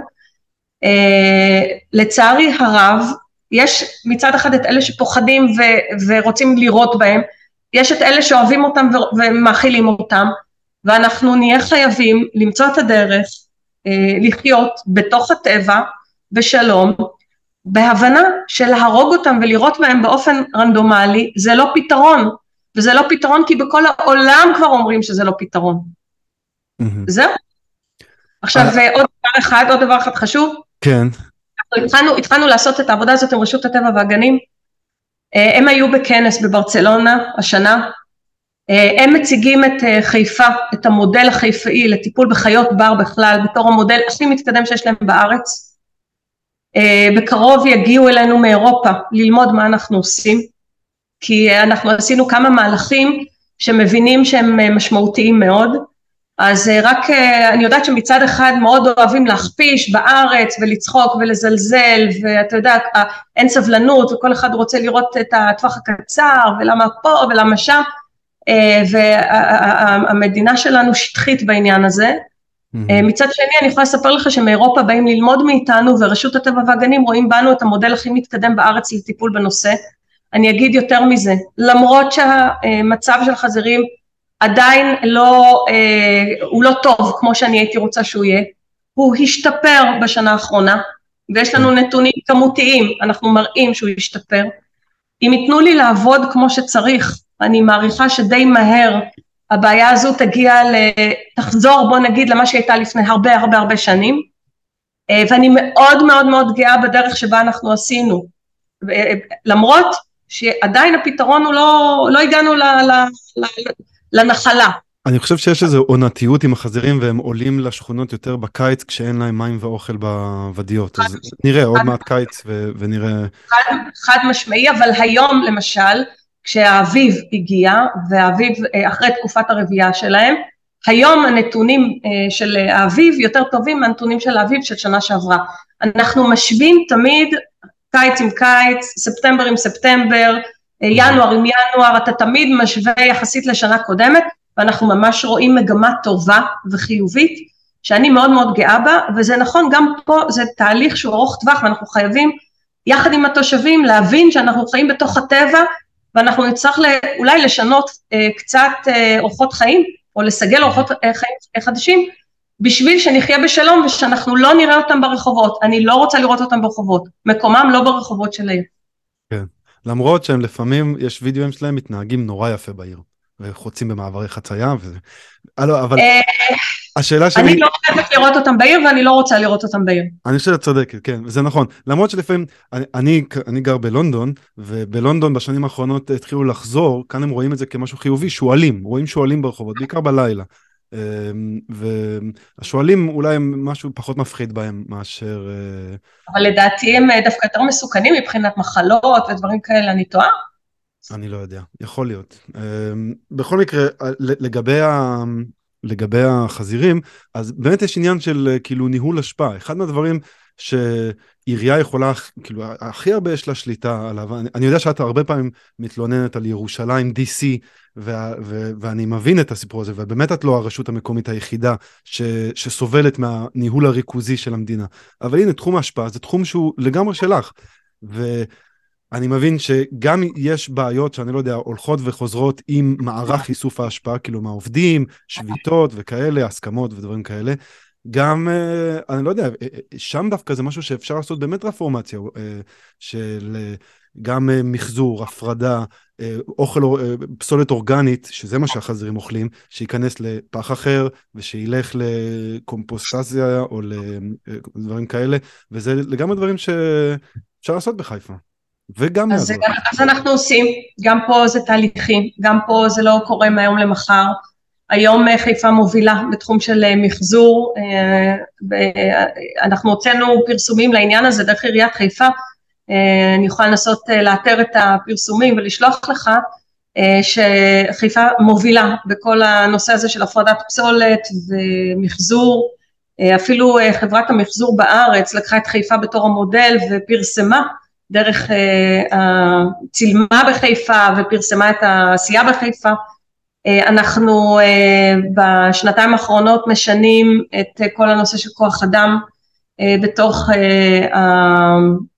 התברואה, אני הוספתי הרבה מאוד תקנים, אנחנו שינינו את המערך שם של הטיפול בפסולת, הנושא הזה של מכוניות, משאיות, השקעה אחרת לגמרי, גם כאן אנחנו בתהליך.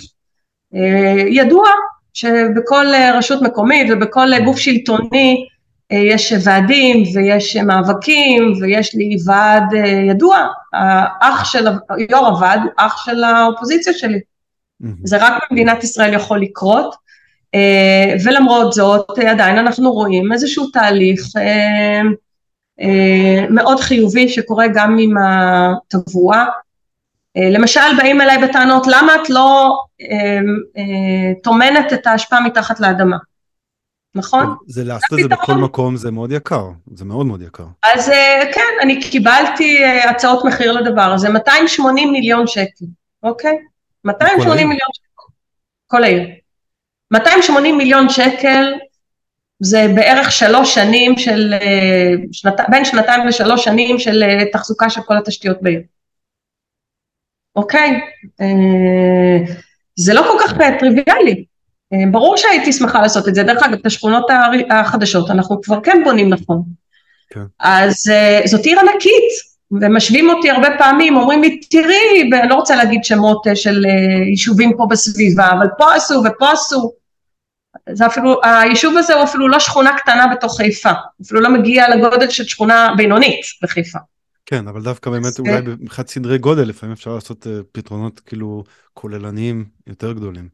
היום בשביל לטמון את האשפה מתחת לאדמה אני צריכה בערך 300 מיליון שקל. אני, אני לא בעד לטמון אשפה, אני בעד אולי לעשות משהו כזה, להגיד לאנשים, מי שגר בשכונה בצפיפות נמוכה, אה, חייב לעשות uh, קומפוסט, צריך לטפל בעצמו בפסולת האורגנית שלו, הוא לא יכול לזרוק את זה לחזירים, ומי שגר בשכונות הצפופות של חיפה, העירייה תאסוף ממנו את הפסולת האורגנית כל יום, ואת הפסולת, ה... הפסולת הרגילה היא תאסוף ממנו לא כל יום, ש... ש... שזה לפי דעתי קצת יותר מדי.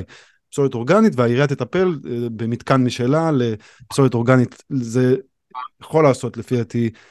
אמ, אנחנו בהחלט, אנחנו בהחלט בכיוון הזה, רק אה, לפני כמה שבועות אה, הייתה לי פגישה עם אנשים שמטפלים בפסולת אורגנית, אני יכולה לספר לך שאני גרה בבניין עם הרבה מאוד דיירים, מעל 40 דיירים, בקומה 12, ולי יש מתקן קומפוסט אצלי. במרפסת, אז אני חוקרת את זה בעצמי, אני, אני אשכרה חיה את הדבר הזה בעצמי, אני רוצה להבין איך העסק הזה עובד, וברור שברמה העירונית צריך אה, אה, להסתכל על זה בדרך אחרת לגמרי, זה שאני יודעת לעשות את זה על עצמי, אני כמעט לא זורקת אה, פסולת אורגנית החוצה, אה, וזה עדיין הרבה יותר מורכב, אני יכולה להגיד לך ש... אני מבינה היום את ה... ואני אוהבת לבשל, וכפי שאתה אמרת בעצמך, אתה, אתה רואה את זה, ויש אה, הרבה פסולת אורגנית, ואני היום לומדת את כל המנגנון הזה. זה לא פשוט ברמה עירונית, ובטח לא בעיר גדולה, אבל אה, אה, אני חושבת שאנחנו כן בכיוון הזה, אבל גם כאן מדובר על תהליכים שהם מאוד ארוכי טווח, מאוד.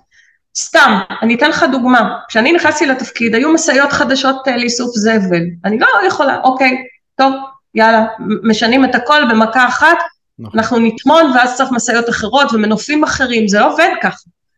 אה, וזה הכל תהליכים שמה שאתה חושב שקורה תוך שנה-שנתיים, במציאות קורה תוך שמונה שנים. יש לי, אה, אני יודע שאנחנו כבר מתקדמים עם הזמן, אני רוצה, פשוט שיש לי המון שאלות. עכשיו שאלה חשובה מההורים שלי, שגרים בחיפה. אה, אה, אה, בשבועות האחרונים יש כל פעם יש הפגנות, ההפגנות בחיפה נגד הרפורמה המשפטית וזה הם הפגנות מהרציניות בארץ, מה שמראה, לי, לי זה היה מאוד אופטימי לראות כאילו שבחיפה אנשים יוצאים לרחוב וכאילו שיש פשוט התרחשות אזרחית שזה משהו שהופך עיר לעיר. אבל הם שואלים איפה את? איפה את בהפגנות? למה את לא איתם? הם באמת שואלים? אני נמצאת בהפגנות. אני ראיתי תמונה שלך uh, בתוך uh, מרכז חורב, וכאילו uh, מסתכלת שם, לא יודע, אבל מה, לא, את תומכת? איך שצילמו אותי. ברור, אני צועדת, אני צועדת עם כל הצועדים, אני עומדת בחורב, ניגשים אליי המון המון אנשים, אה, אני חלק, אה, ודרך אגב, אני גם פרסמתי לא מעט אה, פוסטים והודעות בנושא של חוק ההסדרים. אני גם משתתפת בכל הישיבות של ראשי רשויות וכל המאבק שיש בנושא חוק ההסדרים שהוא יותר קשור לשלטון המקומי. אז תשאל, הרבה אנשים בהפגנות, אם הם רואים אותי, אז יענו לך, כן, אני נמצאת שם. נמצאת שם ותומכת. חד משמעית. אמ, הרי הפוליטיקה במקומי את נשענת הרבה, ואני לא אומר את זה בכלל כביקורת, אבל את נשענת הרבה על, החרדים במועצה. לא? מאז שאפילו התחלת. אה, הם חלק מהעיר, אני נשענת על החרדים, אני נשארת, נשענת על הערבים, המוסלמים והנוצרים, ועל השכונות שלמעלה והשכונות שלמטה והשכונות שיש להם והשכונות שאין להם והשכונות ה... על כולם, אני לא, לא, לא מקבלת את זה. אני בניגוד... בזמנו אני זוכר למשל שהיה הרבה ביקורת שאת אותו בניין של לב חש בהדר נתת, אני לא יודע אם זה את נתת אישית, אבל הוא ניתן על ידי העירייה לעמותה חרדית, והיה שם כל מיני סיפורים. אז, אז סיפור לב חש זה בניין שהוא בית ספר, שניתן בצורה לא תקינה לגוף שלא אמור לשבת בבית ספר, בשכונה שיש מצוקה של מוסדות חינוך. Mm-hmm. נכון שהם שכונה חרדית, אבל uh, גם לילדים חרדים מגיע בית ספר. Uh, תכף אני אסביר לך את האני מאמין שלי בעניין הזה, כי אני חילונית, באמת, uh, אדוקה אפשר להגיד, אבל uh, אני חושבת שלילד מגיע באשר הוא ילד, ולא מעניין אותי בכלל מי ההורים שלו ומה הוא ומי הוא. אם, יש, אם הוא שייך לדת הזאת או לדת אחרת, ילד זה ילד. Uh, המבנה הזה ניתן לעמותה שיושבת בהקצאה לא חוקית, לא מסודרת, אבל כמובן כמו כל דבר uh, שיודעים לעשות קמפיין עליו, uh, קמפיין uh, ציני, וישר לקחו את זה שמדובר בשכונה חרדית וצריך את בית הספר לילדים חרדים, אז כמובן שאני זורקת את המסכנים בשביל לתת לחרדים. אז לא, אנחנו עושים סדר בבניין שיושבת בו עמותה בצורה לא חוקית, לא מסודרת, בבניין שהוא בניין בית ספר שמשרד החינוך לא מאשר, מי שנתן אותו עשה משהו שהוא בניגוד למשרד החינוך. אסור לי לתת בניינים שהם בתי ספר לעמותות שהם לא בתי ספר, אוקיי? Mm-hmm. Okay? זה בשביל לעשות סדר בבלגן הגדול. כמובן שעשו עליי קמפיין, כל, כל מי שאוהב אותי ניצל את ההזדמנות בשביל להסביר כמה אני מוכרת את העיר, אני לא יודעת למי אני מוכרת אותה, אבל לא משנה, מוכרת. אני עושה סדר בעיר. גם עם סיפור לבך שאני עושה סדר בעיר. אה, אפילו עמותה הכי נהדרת בעולם, ש, שעושה את הדברים הכי נהדרים בעולם, אם, היא יושבת בצורה לא חוקית, במבנה שאסור לה לשבת בו, אז היא תצטרך להסדיר את מקומה ומעמדה. ובכל זאת, אה, העניינים שם במועצה, לפי מה שאני רואה, ואני לא מספיק עוקב כדי לדעת, אבל זה נראה שאנשים מדברים הרבה על, אה, על כאילו בעיות תקשורת, גם מול המועצה, גם מול אנשים מבחוץ, כאילו אנשים באים, שואלים שאלות את עיריית חיפה או אותך, ולא מקבלים מענה בצורה ברורה, תקשורת ברורה. אנשים, אנשים מתלוננים. מה, את חושבת שזה אה, לא, אני, לא נכון בכלל? אז אני, אז אני אה, אומרת שיש שתי אפשרויות, או שאני לא תקשורתית, או שאני אה, יכול להיות, סגרתי את הברזים להרבה מאוד אנשים ואני לא באה להם בטוב. כי אני אוהבת לעשות סדר ואני עושה סדר. אני חושבת שהאופציה השנייה היא הנכונה, ולא הראשונה. יש הרבה מאוד אנשים שאוהבים לדבר איתי, יודעים שיש לי דלת פתוחה, הוואטסאפ שלי כמעט תמיד אה, זמין, אמנם לא בשעות היום, אבל בעיקר בשעות הלילה.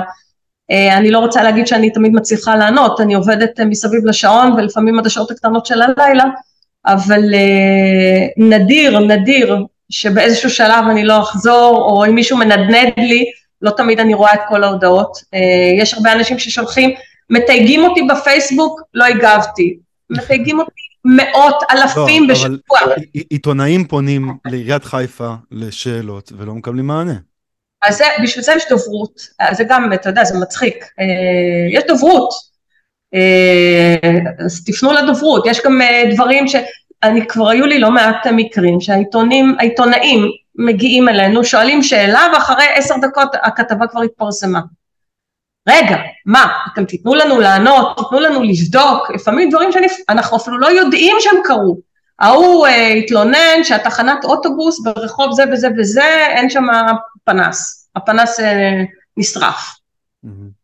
טוב, אה, אנחנו צריכים להעביר את זה לתפעול, התפעול צריך ללכת לשטח, צריך לראות, אם לא הגבנו אחרי אה, עשר דקות, טראח, כתבה, אין תגובה מעיריית חיפה. אז זהו, אז קודם כל, אה, עיתונאים עם כל הכבוד, אני חושבת שהם לא עובדים ישירות עם אף ראש עיר בארץ, יש בשביל זה דוברות.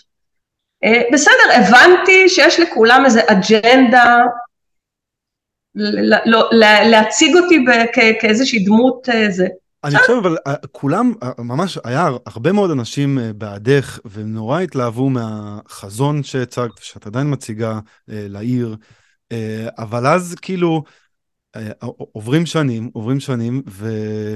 ו... וגם כאילו התקשורת לפעמים לא ברורה גם לא שומעים סתם לדוגמה באמת חיפה עיר ערבים יהודים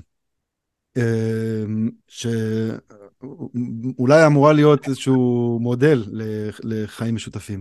ואז היה את האירוע הזה במאי 21, כל השומר חומות, שהיה הרבה בלאגן בחיפה, כנראה לא מאנשים מחיפה, וגם, אה, וגם שם... במאי 21, חיפה הייתה העיר שהרגיעה את הרחובות הכי מהר מכל הארץ. זאת העיר הראשונה שהצליחה להרגיע ולהשקיט את המהומות שהיו ברחובות. אנחנו תוך יומיים, אנחנו הקמנו חפ"ק, אני הייתי שם כל ערב, כל לילה. בעיניי, אם אתה שואל אותי, אתה אומר את זה, חיפה הייתה העיר מספר אחת בארץ לטפל בנושא הזה. אז כאילו, איך אתה מציג את זה בתור... ת, תוציא עכשיו את כל הפרסומים שהיו בעניין הזה, אתה תראה שחיפה הייתה העיר מספר אחת בארץ להרגיע את הרוחות. רק שבחים, שבחים, אז כאילו לבוא בתור ביקורת על הדבר הזה? אני לא מצליחה לא, להבין. הביקורת, אני שואל כאילו, אה, הים, הים, חיפה זה לא עיר, זה לא ואדי ערה, זה לא עיר שראינו בה מהומות קודם, ואז פתאום היה מהומות. היה קצת מהומות בחיפה. ברור, ואנחנו הצלחנו להרגיע אותם תוך יומיים. תוך יומיים, תראה עוד עיר בארץ שהרגיעה תוך יומיים. לא, שזה יפה, שזה יפה. בכלל, ערבים יהודים, בכל החזון העירוני שאת מציגה, שכולל תכנון עירוני, חיבור לים, חיבור לעולם, אה, איפה, איפה הערבים והיהודים אה, נכנסים שם? אנחנו בונים המון יחידות דיור, אנחנו דואגים שייבנה גם, זאת אומרת, אנחנו הרי לא יכולים לבנות דירה ולהגיד כאן יגור ערבי, זה לא בדיוק עובד ככה, אבל איך אנחנו כן דואגים לזה שהעיר תשמר את האוכלוסייה הערבית שלה, למשל? אז קודם כל יש אה, לא מעט אה, בנייה ותוכניות של התחדשות עירונית באזורים שהם אה, יותר מובהקים ערביים. ב', אני חושבת שאחד הדברים שאני הכי גאה בהם זה מה שעשיתי, שוב, טווח ארוך, תוכנית אב לחינוך. כשאתה מסתכל על פיזור מוסדות החינוך בעיר, אתה מבין את העיר, את הדמוגרפיה של העיר. אתה, אתה אז מתחיל להבין איך העיר מתפתחת.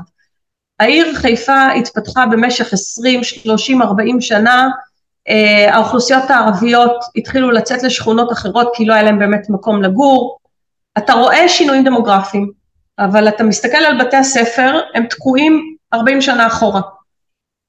אחד הדברים שאני התחלתי לעשות אה, זה מיפוי של השינויים הדמוגרפיים, השינויים החברתיים בעיר, ולהוציא אה, תוכנית עתידית להקמה של מוסדות חינוך שייתנו מענה לצרכים של כל האוכלוסיות. אה, ושם, דרך אגב, אנחנו ישבנו עם אה, כל הנציגים של הקהילה הערבית, מוועדי הורים, מנהלי בתי ספר, מורים, אה, תושבי שכונות, נציגי שכונות, כל מי שאתה רוצה, ואנחנו בנינו יחד איתם תוכנית, ואני חושבת שאם תשאל היום את הציבור הערבי בחיפה, הוא יגיד לך שלא רק שהנהלת העיר הנוכחית עובדת איתם כתף אל כתף, צמוד, ועוסקת בעתיד שלהם, אה, היא מקשיבה להם, היא שומעת אותם, היא מבינה היום את כל הבעיות, אני מדברת עליי, אני מדברת על הצוות שנמצא איתי, אני חיה את הבעיות של הציבור הערבי, כמו שאף ראש עיר בשלושים שנים האחרונות לא הכיר. אז אה, אם אתה היום מסתכל על התוכנית של התחדשות של ואדי ניסנס, Mm-hmm. זו תוכנית מהפכנית, היא מהפכנית בזה שהיא לא עושה מהפכות, היא שומרת על ואדי ניסנס, אני לא רוצה שיקרה בוואדי ניסנס מה שקרה בוואדי סאליב, שבעצם מחקו, הרסו ומתחילים לבנות שם עיר תל אביבית אה, נדל"ניסטית טיפוסית. אני רוצה לשמור אה, על המרקם החברתי, אני רוצה לשמור שהג'נטריפיקציה לא תחסל את, ה, אה, את השכונה הזו. אבל כן לאפשר גדילה מסוימת. ברור, היא תאפשר גדילה, היא תאפשר שדרוג, היא תאפשר שדרוג של תשתיות. דרך אגב, אתמול קיבלתי אה, צילומים של שדרוג תשתיות הניקוז בשדרות הציונות. אה, עם אמירה, מישהו ככה ציטט לי שם, אחד מבעלי העסקים אמר 75 שנה אף אחד לא ראה אותנו. 75 שנה יש פה בעיות של ניקוז, יש שם מפלי מים כל חורף. 75 שנה סוף סוף מתחילים לראות אותנו. אה, אז אני חושבת שאם אתה תשאל את הקהילה הערבית בעיר, היא תגיד לך שלא רק שאנחנו עובדים איתם באמת צמוד ושומעים, מקשיבים, מחליטים, מקבלים את ההחלטות ביחד, אה, הם גם רואים שינוי לגמרי אה, בהשקעות, בהשקעות הכספיות, בתשתיות, אה, אבל זה אני לא, תשאל אותם. אני, אני, אני בקשר שם עם כל מיני, וחיפה אין ספק שהיא כבר כמה שנים במין כזה רנסאנס של, של תרבות ערבית והרבה מקומות, ואני חושב שזה טוב ויפה, זה אחלה דבר. אולי יש מספיק ערבים בהנהגה של העיר, במועצה, ב... תראה, אני, אה, אני רציתי אה, למנות מנכ"ל ערבי. מזכירה לך, זה גם היה עליי קמפיין מטורף. לצערי כן. הרב, לצערי הרב אה, זה הגיע לדרגים כל כך בכירים שהם מנעו, עדיף שאני לא אדבר על זה. שאלה... במדינת ישראל למנות מנכ"ל ערבי זה וואו. מנכ"ל העירייה. מנכ"ל העירייה. טוב, אז אה, אני, שאלה ככה לסכם את, ה, את האירוע. קודם כל, יש, יש משהו אולי שרצית אה, לדבר עליו שלא דיברנו עליו? יש מיליון נושאים, אני לא יודעת, זה מה שאתה רוצה, אני... אמ, אני מבחינתי הייתי מדבר עוד על תחבורה ציבורית, אה, כי אני חושב שזה נושא מאוד חשוב לעיר, שהיא היא, היא קצת... אתה יודע מה כן, אני אגיד משהו לסיום על תחבורה ציבורית. אני מאמינה גדולה בתחבורה ציבורית, אני פריקט של תחבורה ציבורית. אני חושבת אבל שצריך אה, לתכנן ולבנות תחבורה ציבורית נכון, לא להרוס את הרחובות בשביל להגיד שיש תחבורה ציבורית, לא. אתה לא בונה משהו אחד והורס משהו אחר. אבל יש איזה מין מנטרה בארץ אה, שאומרת שכל עוד אין תחבורה ציבורית בשבת, אז אין מה לבנות תחבורה ציבורית. ואני רוצה... בחיפה זה לא נכון, כי יש תחבורה ציבורית בשבת. יש תחבורה ציבורית, נכון שהיא פחותה, היא, היא בלילה יותר, אבל היא קיימת. כן. אבל אני רוצה דווקא לדבר על הניסיון שיש לי, אני הרי למדתי בציריך את הדוקטורט, ואני חייתי שם.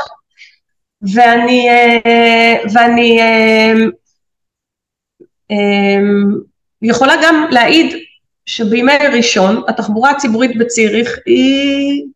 פחותה. היא דלה יותר, אין לך כל שבע דקות, יש לך כל עשרים דקות, כל חצי שעה, זה, זה אפילו לפעמים מעצבן. כשאתה מתרגל אה, לחכות שלוש דקות לטראם, ואתה פתאום צריך לחכות אה, ארבעים דקות, זה משבר, זה, זה קשה. אה, אני חושבת שאם הייתה תחבורה ציבורית, ואני אומרת את זה כי אני חושבת שאנחנו צריכים לשנות דיסקט קודם כל אצלנו. הבעיה שיש בין אה, הדתיים חילונים, הפרדת דת ומדינה, היא בעיה שכולנו מודעים לה, ומתי היא תיפתר, אם היא תיפתר במדינה שלנו, אני לא יודעת, קטונתי. אבל לא לתכנן תחבורה ציבורית כמו שצריך בגלל התירוץ של סוף שבוע, של שבת, אה, זו פגיעה באינטליגנציה של כולנו, מהסיבה הפשוטה, שאם הייתה פה תחבורה ציבורית ראויה כל השבוע, אז לא היינו צריכים להחזיק שתיים שלוש מכוניות למשפחה. אני מכירה הרבה משפחות שוויצריות שיש להם רכב אחד לסופי שבוע. הם, הם, הם מחזיקים את הרכב במוסך שלהם רק לסופי שבוע, באמצע השבוע הם לא משתמשים. אבל את, נגיד... את, מסכימה עם ה, את מסכימה עם הקביעה ש... כדי לשפר תחבורה ציבורית, זה לא יכול להיות בנוסף לתשתיות אה, לרכב, אלא חייבים לפגוע ברמת השירות לרכב. לא, זה לא אומר שרכב לא יכול לנסוע לכל מקומות, אבל חייבים לפעמים להוריד אה, חניות ציבוריות, לפעמים להוריד פנייה ימינה, חד משמעית.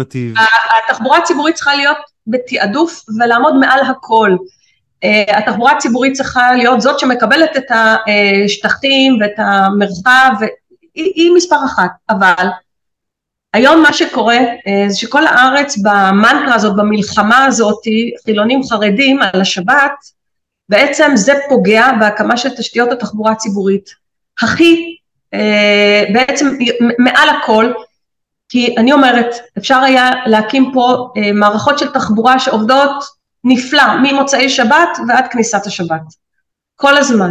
אתה תראה שברגע שיהיו אה, תשתיות כאלה, יהיו הרבה פחות מכוניות בארץ, יהיו מכוניות לסופי שבוע, אוקיי? ואז גם אה, הצורך במרחב לחנייה ולמרחב שבה, אה, ש, ש, שהרכב הפרטי משתלט על המרחב העירוני יפחת, יקטן. ואני רק רוצה להגיד שהדיבור הזה הוא זה שפוגע יותר מהכל בקידום של תחבורה ציבורית בארץ. סעו לכל מקום בעולם, אתם תראו שבכל סוף שבוע, בכל מקום יש פחות תחבורה ציבורית, היא תמיד, אה, היא, היא, היא לא, ב, ב, באמצע שבוע יש הרבה יותר תחבורה ציבורית מאשר בסוף שבוע, ועדיין התשתיות הן טובות, וזה מה שאני רוצה להגיד, שגם במדינה שלנו, קודם כל תתכננו תחבורה ציבורית לאמצע השבוע, קודם כל, אני, אני, אני, אני מסכים, אבל, אבל חיפה, חיפה עיר שבנתה במיוחד ב-20-30 האחרונות כל כך הרבה מקומות שהם תלויי רכב, כל האזור של דרום חיפה, האזור של קניון חיפה והגרנד קניון ומנהרות הכרמל, תשתיות לרכב שמכניסות המון המון רכבים, לפעמים גם לא מחיפה, שרק עוברים בחיפה, או שכן מגיעים מחוץ לחיפה ונכנסים לחיפה, כל התשתיות האלה, הן גורמות לזה שהשירות לרכב הוא הרבה יותר טוב מהשירות ל... לאוטובוס. שוב, אני חוזרת ואומרת, אנחנו חיים במדינה שהמנטליות שלה זה תחבורה פרטית.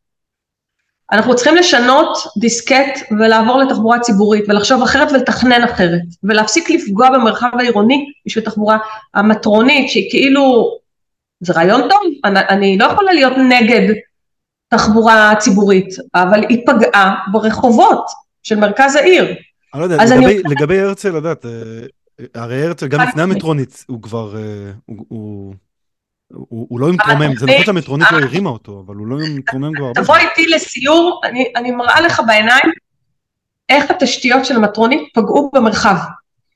אבל מה שאני מנסה להגיד זה משהו שהוא הוא, הוא עמוק יותר. המדינה שלנו כאילו תקועה, כי כולם אומרים אי אפשר לבנות תחבורה ציבורית אם אין בשבת. כן אפשר לבנות תחבורה ציבורית גם אם כרגע אין בשבת. מהסיבה הפשוטה, לפעמים זה לא לבנות.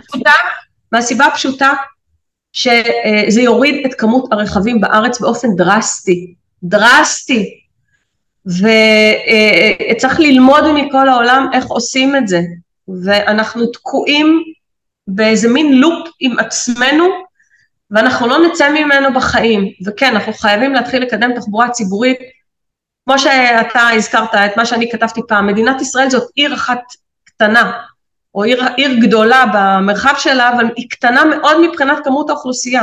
למה? אם כל זה זה עשרה מיליון, זה עיר כמו לונדון. עיר, אה, לונדון רבתי לדעתי יש יותר. אז, אז זאת עיר מטרופולינית, בסדר, כל מדינת ישראל היא כמו לונדון, לצורך העניין. בואו נעשה השוואה. אבל היא, מדינת ישראל מכפילה את עצמה. ו... והיא רבע מטוקיו, בסדר? כן. אנחנו אבל, חייבים... אבל היא הולכת לגדול הרבה יותר מהר מאשר כל הערים האלה. בסדר, ולכן אנחנו חייבים מערכות של תחבורה ציבורית. אתה יכול לדמיין את לונדון בלי התחבורה הציבורית שלה? לא, היא לא הייתה עובדת. תודה, תודה. ולכן המנטרה הזאת של השבת פוגעת במדינה שלנו, שלא מקדמת את התחבורה הציבורית כמו שצריך. אה, אני לא מכירה את התחבורה של אה, לונדון בשבתות, אני כן מכירה את התחבורה של ציריך ב, או סליחה, בימי ראשון, אני כן מכירה את התחבורה של ציריך בימי ראשון, אני אומרת לך שהיא פחות נהדרת, היא לא משהו, ועדיין התחבורה שם מדהימה, ולשם אנחנו צריכים לשאוף. אני, אני, אני אבל עדיין אה, אומר שתחבורה ציבורית, כן, אפשר לבנות מערכות, וזה, וזה נכון, נכון ואפשר לתכנן אותם טוב מאוד, אבל אפשר גם, אה, הרבה עניין של שימוש בתחבורה ציבורית הוא אה, דווקא בתכנון, למשל לעודד צפיפות סביב תחנות גדולות. למשל, חוף הכרמל, אנחנו רוצים שהיא תהיה תחנה של רכבת מהירה, אבל אנחנו גם מתכננים סוף סוף לפתוח את מתם שמה, לא לעשות אותו מין אה, בסיס... אה, אני, אני, אני עובדת על זה קשה מאוד, אני חייבת להגיד, מת"מה לא נמצאת לצערי הרב בידיים של עיריית חיפה, אלא כן. בידיים של קו ים, בגלל הסכם בעייתי מאוד שנחתם לפני המון המון המון שנים. אם היה לנו תחנת חוף הכרמל בתוך מת"ם, ומת"ם היא לא רק הייטק, היא מעורבת שימושים, יש שם אפילו מגורים בפנים, אז התחנה הזאת גם תהיה הרבה יותר בשימוש. מסכימה איתך, ואנחנו באמת ליד התחנה הזו, עכשיו מקימים שכונה חדשה. נוספת. בתח... אה, בבסיס צה"ל, משה, שהולך להתפנות. אהה, בצד ההוא. כן, אני מסכימה איתך. עירוב שימושים, מגורים, אה, מוקדים סביב מרכזים אה, תחבורתיים, הליכתיות, היכולת בעצם לקבל 80 אחוז מהצרכים היומיומיים שלי, אני צריכה להיות מסוגלת לקבל ברגל, בסביבת מגוריי. ככה אני מאמינה, דרך אגב, כל התוכניות התחדשות עירונית שאני מובילה היום בכל שכונות החוף, קריית חיים, נווה שאנן, כל התוכניות האלה מדברות בדיוק על עירוב שימושים, על אה, הליכתיות, על זה שרוב הדברים נמצאים קרוב ליד הבית, על זה שאולי אתה תוכל לחיות שם עם פחות אה, כלי רכב למשפחה, אה, אתה תוכל להשתמש יותר ברגליים ויותר באופניים. אנחנו מסתכלים על חיפה, חיפה כבישים, כבישים רחבים, מתי הייתה הפעם האחרונה שהרחיבו מדרכה בחיפה? אני לא מדבר על זה שחנייה על המדרכה, שזה בעיה בכל הארץ ובחיפה היא חמורה מאוד. נכון. אה, אה, אה, מתי פעם אחרונה שהרחבנו מדרכה בשביל שהולכי רגל יהיה להם יותר מקום ללכת? במקום זה, בדרך כלל מגרדים עוד מקום לכביש, בדרך כלל מנסים... אז אני, אני, לא, אני לא מוכנה, דרך אגב, באו אליי עם כמה תוכניות להקטין מדרכות בשביל להרחיב כבישים ולא הסכמתי. אני לפחות עוצרת את התהליך ההפוך שאתה מדבר עליו, mm-hmm. בתוכניות של ההתחדשות העירונית, חד משמעית, חד משמעית, אנחנו מרחיבים את המרחב הציבורי להולכי הרגל, אה, ושוב, זה תהליך שייקח שנים עד שיראו אותו, ייקח שנים, זה לא יכול לקרות לא תוך ארבע שנים, בטח לא תוך שנתיים, וגם לא תוך שש שנים, זה תהליכים ארוכי טווח. שאלה... ואני רואה שהזמן שלנו אה, זה, כי אני... שאלה אחרונה, אחרונה, אחרונה. אפשר גם בשתי משפטים. כמה את אה, אופטימית לגבי העתיד של חיפה? כל התוכניות הגדולות, כל התהליכים הארוכי טווח. הם יקרו? אני, אני טיפוס אופטימי, אני, אתה יודע, מתכנני ערים חייבים להיות אופטימיים, כי הם, אה, יש להם vision של איך העולם צריך להיראות, והוא תמיד טוב יותר, ולשם הם חותרים. אז במהות שלהם, הם אנשים שחייבים, אה, הם, הם מאוזנים מאופטימיות. מאוזנים אופטימית. זה המקצוע שלי, המקצוע שלי זה להיות אופטימי. טוב, אה, אז אני אגיד לך, אה, אני גם אופטימי לגבי חיפה, אני, אני עדיין אופטימי. תראה מה קורה בסירקין, זה מדהים, מדהים. תראה, תוך שלוש שנים, שנתיים. מה, שוק, שוק תלפיות? אחד המרכזים הקולינריים המובילים בארץ. כן, אבל בוא נוציא משם יותר מכוניות, יש שם יותר מדי מכוניות. אנחנו הוצאנו. עומר, הוצאנו. ראיתי פרקלטים פה ושם. הנה, הנה. הנה, אתה מדבר, זה, הנה התופעה שאתה מדבר עליה, אני ביטלתי הרבה מאוד מקומות חנייה בשביל אה, להרחיב בעצם את המרחב הציבורי. יאללה, רצית דוגמה, קיבלת דוגמה. ויש שם עכשיו... אפשר יותר, אפשר יותר. צריכה, אני מסכימה איתך, אני מסכימה איתך, אבל אלה תהליכים, אלה תהליכים.